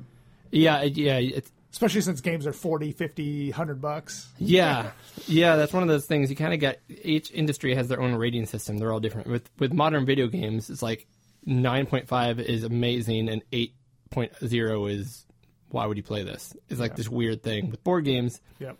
If you're above an eight, there's only like ten games that are above an eight. The majority of games are like six, Yeah. and then fives are never play this. So Yeah. you just kind of got to know the metric you're working with. It's it's different in every hobby. Um, but there's a game company out there, and I have a few of their games called Yellow. How would you spell yellow, by the way? Do you know? Are you familiar with this company? Yeah. Isn't it like uh, Y E L L O or something? Like hello, but yellow. It's I. E Aye, that's right. L L O. That's right. That's yeah. You're right. And I could not pronounce that for the longest time. And then someone said, "Oh, you mean yellow?" I'm like, E L O. E- Yellow. Yeah, that's exactly what it is. yeah. Um, I have some of their games up there. Anyways, they're coming out with a game called the 8 Bit Box. And there's literally, I have to show you a picture of this thing. The whole game is based off of old 16, 8 and 16 bit systems. And you're playing through the game, and the, you're playing a Genesis, you're playing a Super Nintendo without actually being called those things, but it's very obvious what they are. Yeah. Uh, very cool looking game. Check that out. 8 bit box. Um, couple uh, last ones here. Um, Messenger came out, which is a Castlevania style game. What's that on PC? I think that's a PC Steam game as well. Okay. I'm sure they're going to start porting this stuff. Yeah. I'm the same way. If it's on PC, uh, it's kind of like my my uh, Raspberry Pi. I'll try it out, play it a little bit, maybe if it's cheap. But if it shows up on a console, I'll buy it and play it. Yeah. I, I'm the same way. I, I don't play a lot of PC games, but you know. Um, there was a demake of Resident Evil 4. Resident Evil 4 is one of my top five games of all time. I don't know if you played it. I don't think I have. Very good, very good game, very immersive. Um, got rid of all the um, terrible controls of the original games, That's good because that's my big complaint about the original games. Is Yeah. I can't control them. and uh, it's very controllable, but it's still it's and it's more action based, Okay. but it's not just an all out first person shooter. It's definitely story driven Yeah. adventure game with action elements, but it's much yeah, it's really good. Okay. Uh, anyways, there's a demake, and it's going to be completely web based, Wow. and it's a 2D platformer now. Oh, you don't hear about that. Yeah. And so I, I was reading up on it, and it's got like key control, keyboard controls, which I'm sure you can map to your 8BitDo or whatever. Yeah. Well, Um, that sounds pretty neat. It looks really cool. In a similar vein, I just noticed that Portal is being demade for the C64. Yeah, I heard about that. See, I love demakes, and this is why you take a game that I already know and love, and they could probably even use the same puzzles, but they're turning it into a completely different type of game, which is a side-scrolling platformer. Yeah, it should be interesting how they handle the portal because I imagine it's going to be 2D. I'm going to be all yeah. I've seen if you, I've seen screenshots already. Yeah. It looks killer. I'm going to be all over that. Cool. That is cool. Yeah. Um, Rick Dangerous is being released for the SMS Sega Master System. Um, this is going to make I think UK people more happy than Yeah, Rick Us Dangerous, interesting game. I mean, I remember when I played it. I think I played on the Commodore 64, and it was uh, you played for an hour and got three screens in. yeah, it was pretty tough. It's it, Brutal. it's brutally tough, and uh, those games I don't usually spend a ton of time on. I'm not I'm not into torturing myself over. Yeah, I want to have it's fun. nuts. It's absolutely nuts. Yeah, Um, but it does look good, and it's another port. So I'm not huge on ports, but I thought it was worth noting. yep. Um, the last thing I have written down here is the age of. I can't read my own handwriting. I'm gonna have to look this up. Age of It's a new C64 game. This kind of looks like there's always one big C64 title yeah. on the horizon, and this seems like this is the one right now. Age of Heroes is the Age name of, the game. Yes, I went and looked it up. Okay. Um, but it looks like a pretty solid title that's being released. So I guess that's the one that, that we're looking forward to. I'll do a little more research on that one. So, uh, that is the news. Right on. I think, unless there's anything I missed. Um, quick thing I wanted to touch on, and we'll go into our six good games. Why did we call the show Pixel Gaiden? Why did we? Our listeners have been clamoring to figure this out. Now you haven't. Um, what, what does that mean? What does Pixel Gaiden mean to you? Mean to me? well, I, I remember when we were talking, and you can correct me if I'm wrong here because my memory is notoriously poor, but I remember we were talking about coming up with the t- name for the podcast, and I remember I think you had talked about Gaiden and what the term, what what, what it meant. Which is essentially, and again, this is from a person who doesn't speak Japanese, but a lot of games have the word Gaiden in it. Uh, Tetris Gaiden, by the way, great two-player Tetris game. Yep. Uh, you know, Pixel, uh, Pixel Gaiden, Ninja Gaiden, of course, is the main one. Yep. That's Um, Darius with Gaiden. Yep. Um, there's a lot of them, and to my knowledge, unless I'm completely wrong, and my tattoo is completely wrong. No, you always hear jokes about people with the wrong tattoo, but uh, it means side story. Yeah. So basically, if you have a main series going, you can do a side story based off of something. Right, and I remember we we talked about. I, was, I threw out the term pixel perfect, and I remember you specifically saying, "I hate games that are pixel perfect." and I said, "Yeah, but pixel's a pretty good name, you know." And so I think that's I think that's how we combine those two terms. Yep. Is that does that And it makes right? sense because we're talking about pixels, and we're ta- it's kind of a this is our little side shoot here. Our little Yeah. sh- we're not mainstream. We're not putting out any history. We're not putting out any news. We're just talking. This is our side story. So Yep. cool. All right. So we talked about that. Someday there'll be a wiki, like a website that'll talk about the history of Pixel Gaiden Yeah, after our yeah. thousandth episode. Yeah, right. Not, not after we're dead. We- And they're going to be like, we will live forever." What did Pixel Gaiden mean? What, what were these guys talking about 100 years ago? There you go. After we're like bitter enemies because we made it huge, but we didn't give each other credit for things. And Eh, eh, right. yeah, gotcha. Perfect. All right, time for six good games. Yep.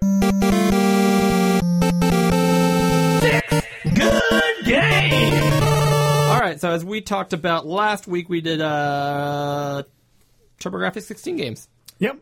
otherwise known as far as PC Engine. Heyo.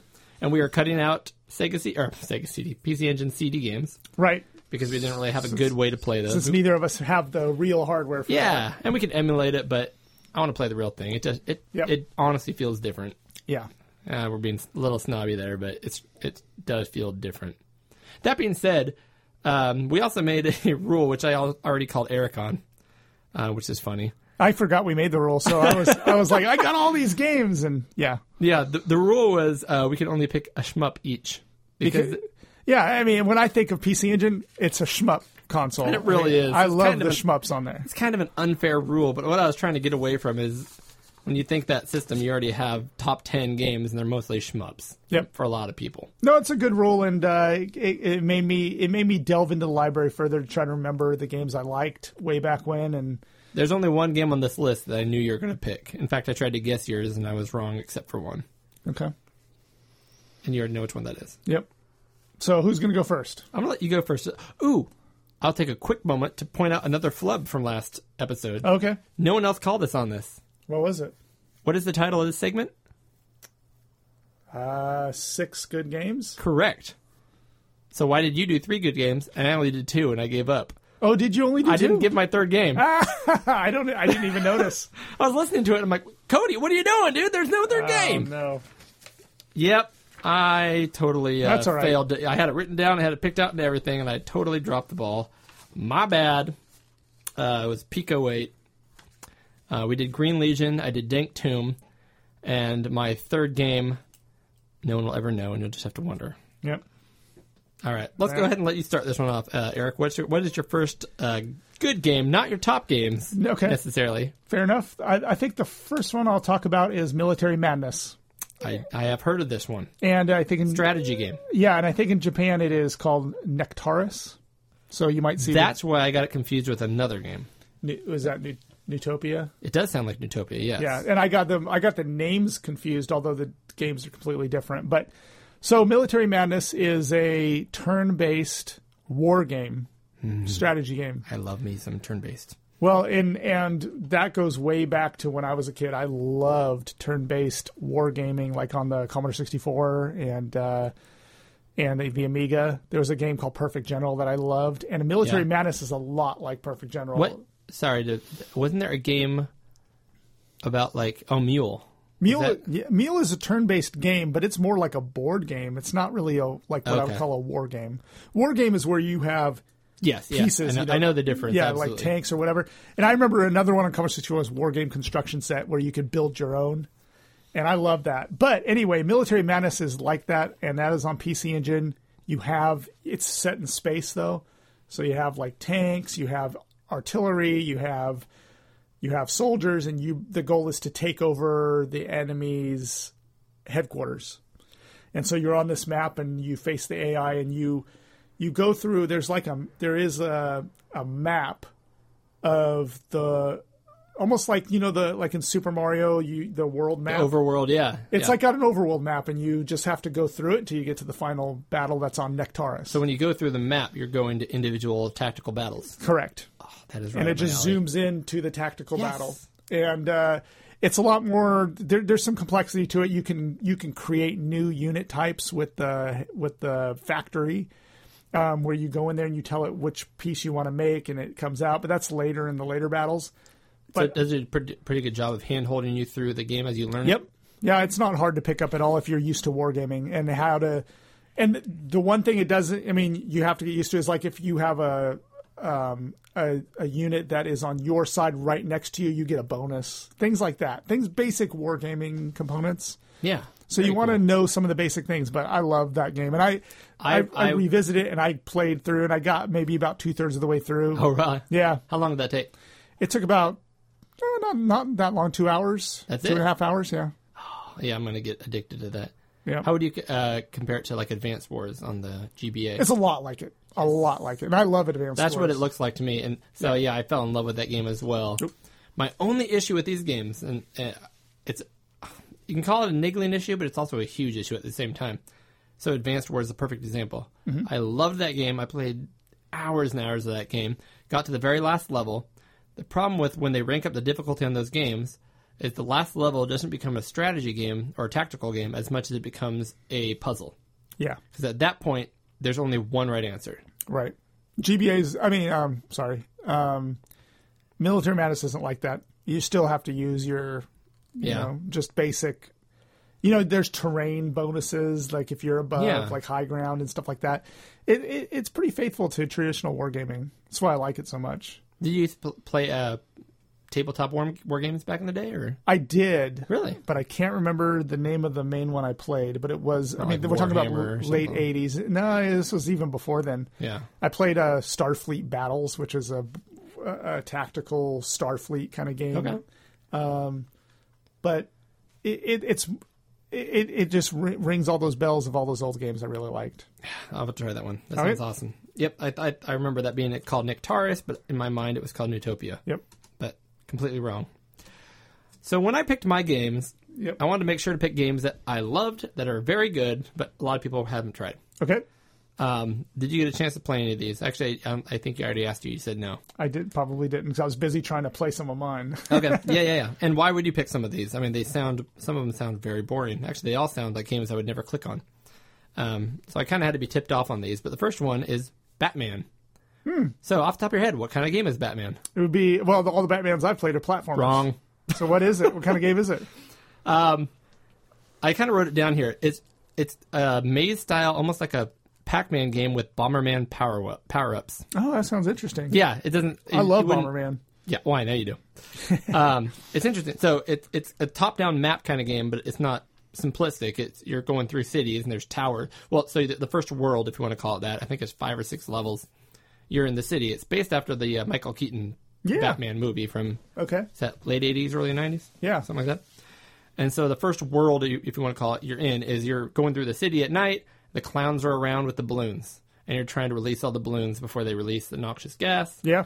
So basically, you're just it's a collectathon. It's like Bomberman, except the goal is not necessarily to kill everybody; it's to collect all the power ups. So you're just going through this maze. Um, if a clown's walking towards you, and they're usually programmed, they're on a programmed path. Uh, you can throw a bat, uh, batarang, is what they call it, right? Stun them, and then you can, while they're stunned, you can walk over them and they'll fly off the screen for a few seconds and they'll reappear somewhere. So you're just trying to get through these obstacles, collect all the power ups. Some of the power ups are Bomberman style, where they make you faster or allow you to throw two or three batarangs at a time instead of one. Okay. Um, but ultimately, there's something to collect on every level, a key, if you will, um, a metaphorical key. You get all 10 keys, you pass the level. Okay. Very simplistic. The whole Yeah. game is a very simple um, uh, gameplay. You know exactly what you're doing when you start playing it. I'll have to try that. That sounds really good. Yep. It moves on to further levels. Yeah, I think you go to the art museum where you're basically trying to clean the graffiti off the art before the security guards catch you or before the bad guys are who are running around are doing things. This uh, theme changes. The gameplay is more or less the same, um, but they keep adding something. So the art level there's um, uh, elevators basically where you can go to different parts of the level um, that you can't access unless you use the elevator. Um, really, it's one of those games where you're if you start it, you're not necessarily going to die. You can play for half an hour easily without losing, without you know getting to the point where you have to start the game over. Yeah. So it's easy enough where you're going to pick it up and play and just love it, and not it's you can't put it down and just keep going. The uh, what do they call it? The uh, gratis the, the satisfaction loop Yeah. of finishing the level and feeling good about it. It happens quick enough. Where you're just like, I need to keep going. I need to keep going. Um, but it's not difficult to the point where you're going to have to practice a lot. If you play through this, through this two or three times, you'll probably beat it.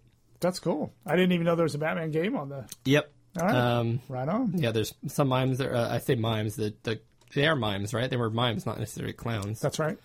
So some of them are slow, some are fast. Um, some of them will shoot at you, so you kind of got to walk in front of them, have them shoot, walk out of the way, dodge the bullet, go back, and then battering them. Um, Right on. yeah, very interesting. That's my first game. All right. I'll go through my second game. It'll be pretty quick. Um, so that is my shmup. This is my shmup pick. And the reason I tried this game a long time ago when I first got my TurboGrafx 16 was I wanted to try. In fact, I tried this one. I had to wait till I get, got my PC engine for this one because I had to my my TurboGrafx one. No, that's right. With the EverDrive, you can play the different one. So I did try this on my TG16, but I had heard that the most expensive game or one of the most expensive Yeah, games you always was, go to that one first, right? was Just Magical because. Chase because I figured if you So did you play Cheetah Men 2 when you got your NES EverDrive? I didn't play that one, no. but I was like, what's the hype? I want to know why Magical Chase you have to like mortgage your house to actually buy it. So I tried it and I got to say it's I don't know if it's worth the money it's going for these days, but it is an awesome shmup. It is a Shoot 'em up. sh- yeah, what I say? Well, you said shmup, but it's a subgenre of a shmup is cute 'em up, Oh, okay. right? Have you heard of cute 'em up? I haven't heard of that. Oh, okay. It's well, it's a shoot 'em up, but with cute characters. Oh, yeah. It, so so it it is that, and it the color the the palette on it is very bright and colorful. Um, the sound is great. The music. Um, it uses the graphics on it are amazing. I don't know if you've have you played Magical Chase. I have. the the that level where the 3D cubes are coming at you. They're they're like part Yes. of the boss. That's pretty slick. It's it's definitely one of these shmups where you can play through it just by dodging and shooting things, but there's a lot of power ups and things that you have to learn how they work. Yeah, and I like the shops. You fly into the little Yeah. shop that looks almost like a horn. it's really weird. But There's you a few shmups on the TG16 that do that. Yeah, Like- Ordyne's one of them. Um, and that's because the vast majority of the games on the system were made by NEC, right, or Sunsoft, NEC or Hudson Soft. Hudson Soft. That's Yeah. what I'm thinking. Yes. But Magical Chase, I mean, I, I I really do like it. Now, I mean, is the price worth it? I would never pay that much for it No. for, for a game, but playing it on the EverDrive, I mean, it is a fantastic shmup, and it's I I, I had a lot of fun with it. And I I've, I think I've only gotten about halfway through the game because it, it gets really tough. You're a witch. You've got these um, shields in front of you. You can move around a little bit, right? And you Yep. can lock them into place to block, to block things. Yep. Which I do love.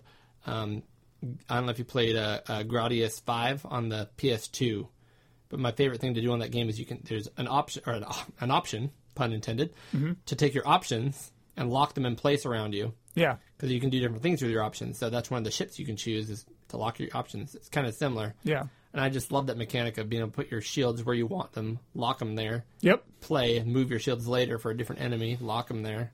Did you did you um do you remember Magical Chase? The menus were in Japanese, right? Did you did you have a translated version? I don't recall. Because my, at least the ROM that I have is Japanese, but it doesn't matter because you can pretty much figure everything That- out. No, it's interesting you bring that up because the one thing I do remember is you were excited to show me that game, mm-hmm. and at that point, I'd actually already played through it and beaten it. Now, I say that with caveats because I was so excited to tell you that because you're like, yeah, I can't get past like the third level in this game is really tough, and I'm like, yeah, I beat it. Right, right, right. And then you're like, really? You beat it? And then I saw you start the game. And when you start the game, the menu pops up n- normal, and usually I hit start. That's the normal mode. The game turns on, you hit start. But you actually went out of your way, noticed that when you start the game up, it says easy, Right. and you change it to normal, and then started.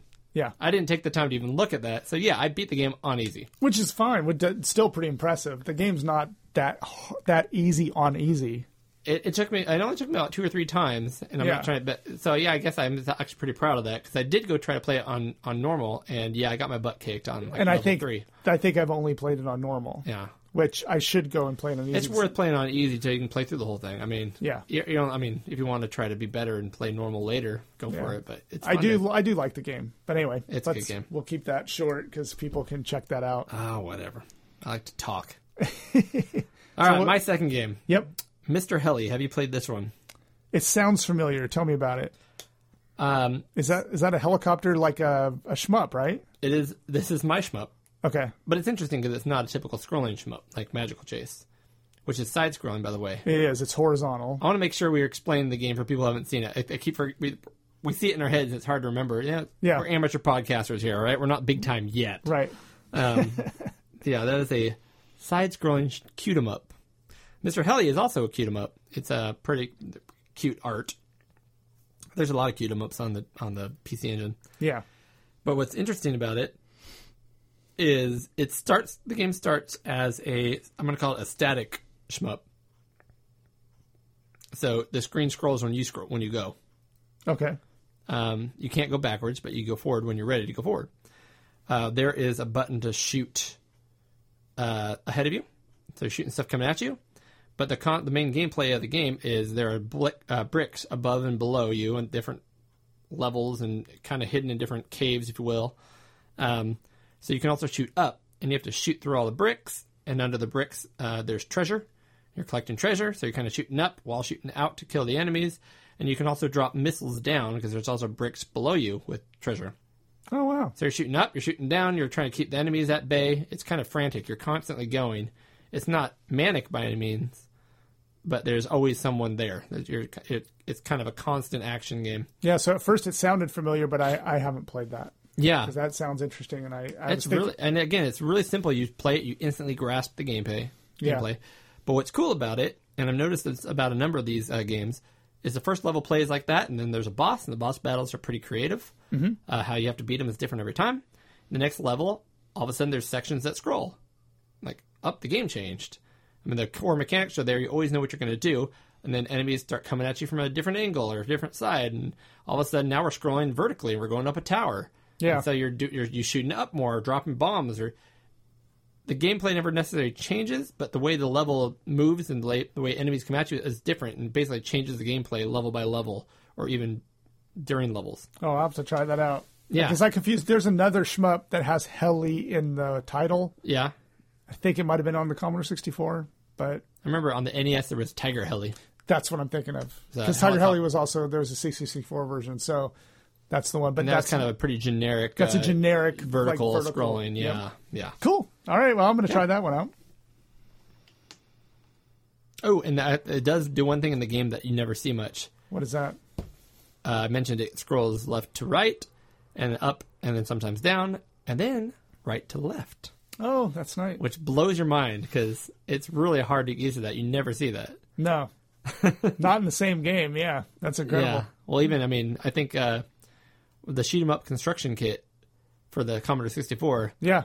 had a limitation where you kind of went left, uh, right to left, Yep. which is just weird. I There- can't play any of those games. And I think there's a hack to to reverse that. Yeah, it just Yeah. mirrors the whole thing. I think there's some kind of hack you can download that changes it. So It's really weird. Huh. If you ever never played a game right to left, it throws you for a loop. Right. It really shouldn't, but it does. What's your next game? Uh, the next one was, and this one I was really fishing. I tried a bunch of games to try to find one, so I only had about three days to play this game, so I haven't played it too far, but I really like it. And it is Neutopia. So that is an action RPG, which you. You said you really like, I do. and it is very Zelda-like. But it does a lot of things that I like that say like a Zelda doesn't, especially in the controls, the inventory system. Well, it had a good uh, blueprint to start with. Yeah, it did have a good. And people, if you look up reviews on this game, they they say this is like this is exactly like Zelda. It is just a Zelda clone, and it's, I guess, uh, unashamedly a Zelda clone. I mean, they they knew what they were doing here when they copied it, but it does have a simple, basic storyline. You're supposed to find these eight medallions and save a princess, and then you could save the world with these things. So That I mean, it doesn't sound ripped off at all. there it is um it it's the goal is simple but at least it's something you can grasp it's not too hard to figure out you have a little compass in your inventory that tells you where like when you're getting it's almost like hot potato like when you're getting close to or hot or cold i mean like when you're getting Yeah. close to it it starts to beep and tells you where the medallion nice. is So I mean, Um, you don't. Going back to Zelda, you mean you don't have to spend years of your life uh, attacking every bush on the screen. That is to Try correct. to find when how i played the game continues. yeah when i played zelda i would look for a strategy guide like um, i'm not going to waste my time i'm going to go look and try to figure this Well, where- not, when that game came out, that wasn't a thing. right well i, I can't imagine. I played Zelda for the first time, the original Zelda, about Hmm. two years ago, okay and I was on the computer constantly, just going, "What do I do next? I'm not doing this." and I played it probably six or seven years ago for the first time because I, I didn't have it on the original Nintendo, and I, I did the same thing. I went to go look and to figure out what the hell am I going to do next. Because if I'm if I'm wandering around that world trying to figure out, I'll be there for that'll Yeah. turn into a hundred hour game. and it, and back in the day, that was a good proposition. Yeah. Not so anymore. so anyway, Neutopia kind of streamlines the, your goal a little bit better, but it's kind of the same tropes that are in Yeah. Zelda. But it's fun. I mean, if you like the action RPG, you you can have an inventory system. You find a sword. You you find these potions. You uh, Fairy in a bottle. yeah. And there's a Neutopia. there's a Neutopia two as well, and I haven't looked into that yet, but That's a CD one, isn't it? I think it is. So better audio. Better audio. And then one other thing this does, which kind of blows, is that it has password system. So Oh, really? you can save, but it doesn't save to the cartridge or to a whatever. You have to put in this long 16, I think, character password. It might even be longer than that. But you can cheat really easily. Yeah, if you go look up the password, you could like, That's your thing. yeah, Cool. yep. All right. So this last one, I get. Apparently, it's We're kind gonna of make sure you get this one. Uh, yeah. you get all six. three. Number six out of Yeah. our six good games. Gomola Speed, and I probably pronounced that wrong. Wrong. Uh, have you heard of Gomola Speed? I've heard of. Doesn't the Gomola? Isn't that like a small franchise? Oh, I don't know. I think there are other games with that Okay. either character or game element. Tell me about it, and I'll let you know. But I think that So apparently, it's a, a uh, it must be a cult classic. I'm, I'm sure a lot of people do know about this game. It sounded like it was uh, in a lot of top twenties at least. okay. Um, very cool. Again, uh, you'll you'll see. A, uh, I think a lot of the TurboGrafx 16s are just good for being simple. Mm-hmm. They're really smooth. Yep. Now they they really. There's a side tangent, but the thing I do love about the system, and maybe it's more the fact that Hudson made all the games that makes it feel this way. But the games have this smooth feel about them. Yeah. I don't know how to explain it. Like everything just goes when you want it to go. It just everything flows seamlessly. Right. Um, where, as again at the time, it was in between the NES and the Genesis. Mm-hmm. The NES, of course, had lots of shortcomings because they were making a very archaic system do really amazing things at this point. Right. But you know, uh, chunky. It didn't feel as smooth. It felt Yep. like you were forcing something to do that. Genesis, it felt the same way to me. Uh, on a different, I mean, it was the graphics were better, but like Altered Beast was out at that point, which was this horribly chunky game, hard, Yeah. impossible to play in my opinion. I I not agree. like the game. No, me either. Um, you know, Sonic went fast, but same thing. It wasn't smooth. I mean, it was smooth and fast, but you kind of had to wait for your for your uh, moment, momentum to come back and stuff. The games just, especially the shmups, but even a game like this or Batman or Mr. Heli, they just felt good, Yeah. which is really cool. Um, you kind of and the emulation kind of does it, but the real system really you really get the sense of it with the direct um, input with no lag. There's definitely a reason to get real TG16 or Yes. PC Engine hardware, and uh, it's it's also that like I, I hate to keep harping on the color palette. I've never seen a, a console so brilliant like in like like in that genre. Like Really vibrant. it's very vibrant, very crisp, and that, that's probably due to the quality hardware they used in these systems. Um, good sound. I mean, it, it's all around a, a very good console. But you're right, the programmers, Hudson Soft did a really good job. and it, that's probably a large part why it lends itself so well to cute 'em ups. But Yep. back to this game, it's a Japanese only release, Okay. um, uh, which I think Mr. Heli was as well, by the way. Anyways, uh, Japanese only release with um, you know no text that you need to worry about. And how to describe this game? It's kind of like Snake, you know, the old Motorola game, or before that it was. But you start in a the first room is just a square, and it's kind of a top down, if you want to call it that, and you're just a ball, an orb, and there's orbs bouncing all over the place. Those are your body parts. You just kind of direct yourself to touch those balls. When you do, it adds to your snake until your snake gets longer and longer and longer. And um, if there's enemies running around too, if the enemies touch anywhere in your snake, it separates you at that point. All the balls behind you, behind that point, bounce all over again. You try to collect them all again. Um, again, it's really intuitive and simple. It might sound complex when I t- describe it all. If you hit button two, you speed up, and if you let go, you go to normal speed. So you kind of have a speed boost you can use whenever you want. You can hold it down all the time if you want. Uh, you can hit button one to drop a bomb. I'm going to call it a butt bomb, but it comes out the body or tail. There's a, a bomb, Right. and that can stun enemies. And then the the point of the game is you collect your body parts so that you're long enough so that you can go around items, make a circle around them to where you actually go back and bite your own tail while the item is in the middle. Does that make sense? You Yep. encircle the item. Yep. And at that point, um, if you want to call it food or whatever, uh, you do all the those items that opens a gate to the next level. Okay. That's the basic gameplay.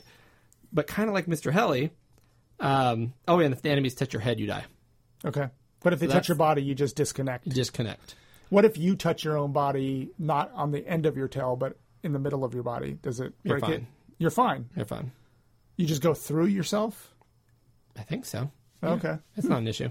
Okay. not an issue. Not an issue. All right. Um, but it's interesting because again, it starts with that basic concept. Level two, you do that again, but the first time you clear everything, a key appears, and the key opens the door. You go to the next portion of that room, and then it shows you that.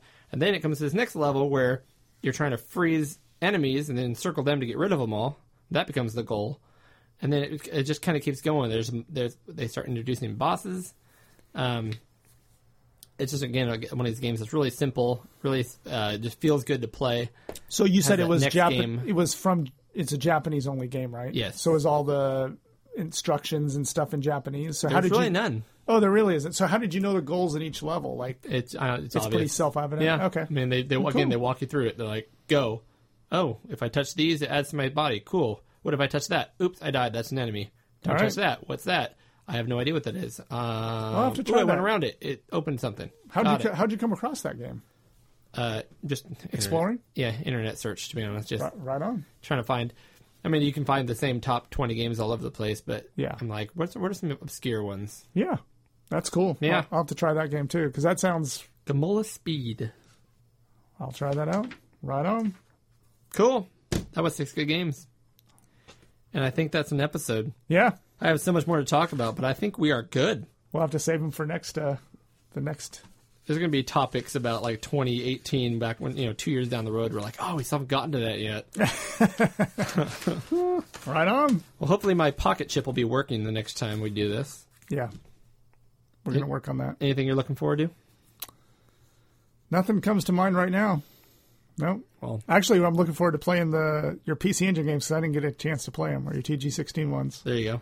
Not the Pico 8. My, my curiosity with that comes and goes. Right now, I'm at a low point. So I, for me, those are such quick, simple games. I want the the ability to flip something on and play them and then turn it off. yeah, But yeah, I don't have that. I have to go connect my 8BitDo to my computer, then I have to open, you know, the web browser, then I have to go ahead and open JoyToKey to make the connector, the, the controller connect. it's just easy. I want to flip something on. That's what I want the PocketCHIP to do. Well, Darn it. just to let the listeners know, I let you borrow mine today, so you We'll see what happens. try it out. Take take as long as you need, and we'll we'll try to figure out your other one. Uh, I do want to give a quick shout out, and I can tell more about this story um, next time. Uh, but I did uh, sell a pinball machine. Um, these guys, I'll, I'll tell the story now. I'll be quick about it. But these guys uh, came down. They were heading back from Seattle. Um, told me they wanted to buy the game. They showed up with a, a large diesel pickup truck that had seven pinball machines on it. I'll have to show you a picture of this thing. And uh, they wanted to buy the game. They went ahead and picked up my game. It's really cool. I asked them what you know, wild machines. Turns out they own um, two locations. One in Seattle called Add-a-Ball Amusements, and I looked that up online. It's this really kitschy place with like uh, paint splatters all over the wall. Looks kind of um, horror themed almost, but it looked like a really cool place. And I guess they have leagues and stuff. And what they were doing is they went up to Seattle to pick up a few of the games up there and drop off um, games and pick them up and take them down to their other location, which is called Waltz in L.A. Oh, And that place I looked up online, and it looks like a um, uh, like an old uh, soda fountain. What is, that? What they call those? The uh, pop shop, or what is the fifties term for? yeah, Where the kids would go get a soda and a hot dog. yeah. I know, I know. God, it has a, it does have a name to it, like Yeah. soda jerk or something. Well, that's what the guys behind the counter were called, right? yeah, yeah, yeah. But I don't remember the name of the place. You're not yeah. quite that age. Yeah, I know. no. Um, so what's cool about it is these guys. Uh, again, I'm giving them a shout out. So ch- if you're in Seattle, check out Add-a-Ball Amusements. If you're in LA, uh, go check out Waltz. And my uh, Paragon pinball machine will be there on route. Wow. Yeah, When did you do that? Was that a few couple that days was a ago? couple days ago. Was it was the guy in like a pickup truck, or you said it was a diesel truck? Yeah, I can show you. It's a pickup truck, but Was it kind of black? uh, black and red, if I re- remember correctly. I saw. I may have saw it because Really? I, I I was I went to the grocery store like at seven or eight in the morning, and there was Yeah, a guy, was pretty early. He pulled in, and I saw pinball machines in the back. Yeah, I saw this guy. That's hilarious. So I, if you, saw, I saw if him. you look at the last machine there, that's my Paragon on there. Yep. So he was, I think, um, I don't want to give too much away, but he was in there, I think, because he was going to the bank to get the money. So, um, So I saw that's him. hilarious. I, I pulled into the grocery store and I saw him and I was like, "Oh man, I should flag him down. I want to talk to him about his pinball machines because I don't think he had yours by then because he had a bunch in there." But I- yeah, well, he, he barely fit that last one. The tailgate is down, and it's resting on the tailgate. yep. And so I, that that is hilarious. I saw I saw him. But it was really cool because this game has been in homeowners' collections now for 30 years. And he's like, yeah, and I'm just going to go route it. What I think is cool about it is if you go to most pinball places now, um, they have, uh, you know, there's a few modern pinball machine manufacturers, Stern being the biggest. Yeah. And you'll just see a wall of Sterns, you know, three to 10 Stern machines, maybe one or two older machines. There's not a lot of places that are going to put the time and effort into taking a game from like this from 1979, Paragon, and uh, put it out there. A because it's typically not as flashy, Yeah. even though they're great games. Yeah. And B, it's been around since 1979, Right. Almost 40 years now. Yeah, almost a year shy. And um, and there's just it's inherently more difficult to keep them running. Yeah. But if you look at their uh, website and look at the machines, they have some of the new Sterns, but they have uh, games from the early 80s back to EMs, electromechanicals, which Right. is before the circuit board days, and it's a completely different feeling pinball. Yep. Uh, for those of us who, you know, again, uh, played them in the 80s and 90s, it's the electromechanicals are really cool, but they've got you know the glowing incandescent lights on them, and um, the way the flippers and stuff, everything works. is just completely different. So, lots of clicks and clacks from inside the machines, contactors and relays moving around, reels spinning, Right on. uh, and they're like, "Hey, that's we'll put them out and let people play them, pay cash and play them." Yeah. So, very cool. All right. All right, guys. Well, that's episode three. Uh, again, if you can uh, go ahead and get a hold of us if you have any comments, questions, uh, criticisms, requests. What else? Rate us on rate us on iTunes, right? Yeah, I mean, rate us on everything. On everything. Yeah. At the end of the show, I have a little bump now that goes through all of our contact information. Yep. Um, I did add the fact I haven't added yet, but I am on Twitter now. Yeah. I need to do a much better job of knowing when to post things, how to post things, what tagging somebody, what I don't know all this stuff. You're gonna have to run me through this, um, Eric. and I'm going to do a better job of leaving better game or show notes in the comments and on Podbean. So Yep. So my Twitter handle is at oddball49, but it's the L's are ones because I had to make it really difficult to find me. So O D D B eight one one four nine. you look like a like a bot name. It's like a bot. Yeah, I know, right? And then click I am not a robot, and then you can continue. Yep. Find the captcha, select the four boxes that show a school bus, Yep. and then you can uh, e- you can write me. Cool. All right, well done, sir. That was fun. That was fun. All right, and thank you to our listeners. We had listeners from all over the world, which is super cool. Yeah. Um, but if you guys can do us a favor, I mean, the biggest thing you could do is tell your friends about us. Yeah. Um, if uh, if you guys have a podcast, let us know. We'd love to to to collaborate a little. Uh, you know, I, one of these days, I'd, I've heard other podcasts do this where they'll have guests from one show go to the other and talk and whatever. Yeah. like I'd love to get to the point where that where, where I know we're two two real episodes in at this point. Yeah. Uh, you know, we're not going to get there now, but I would love to get to the point where we're that involved in the uh, in the community and Sure.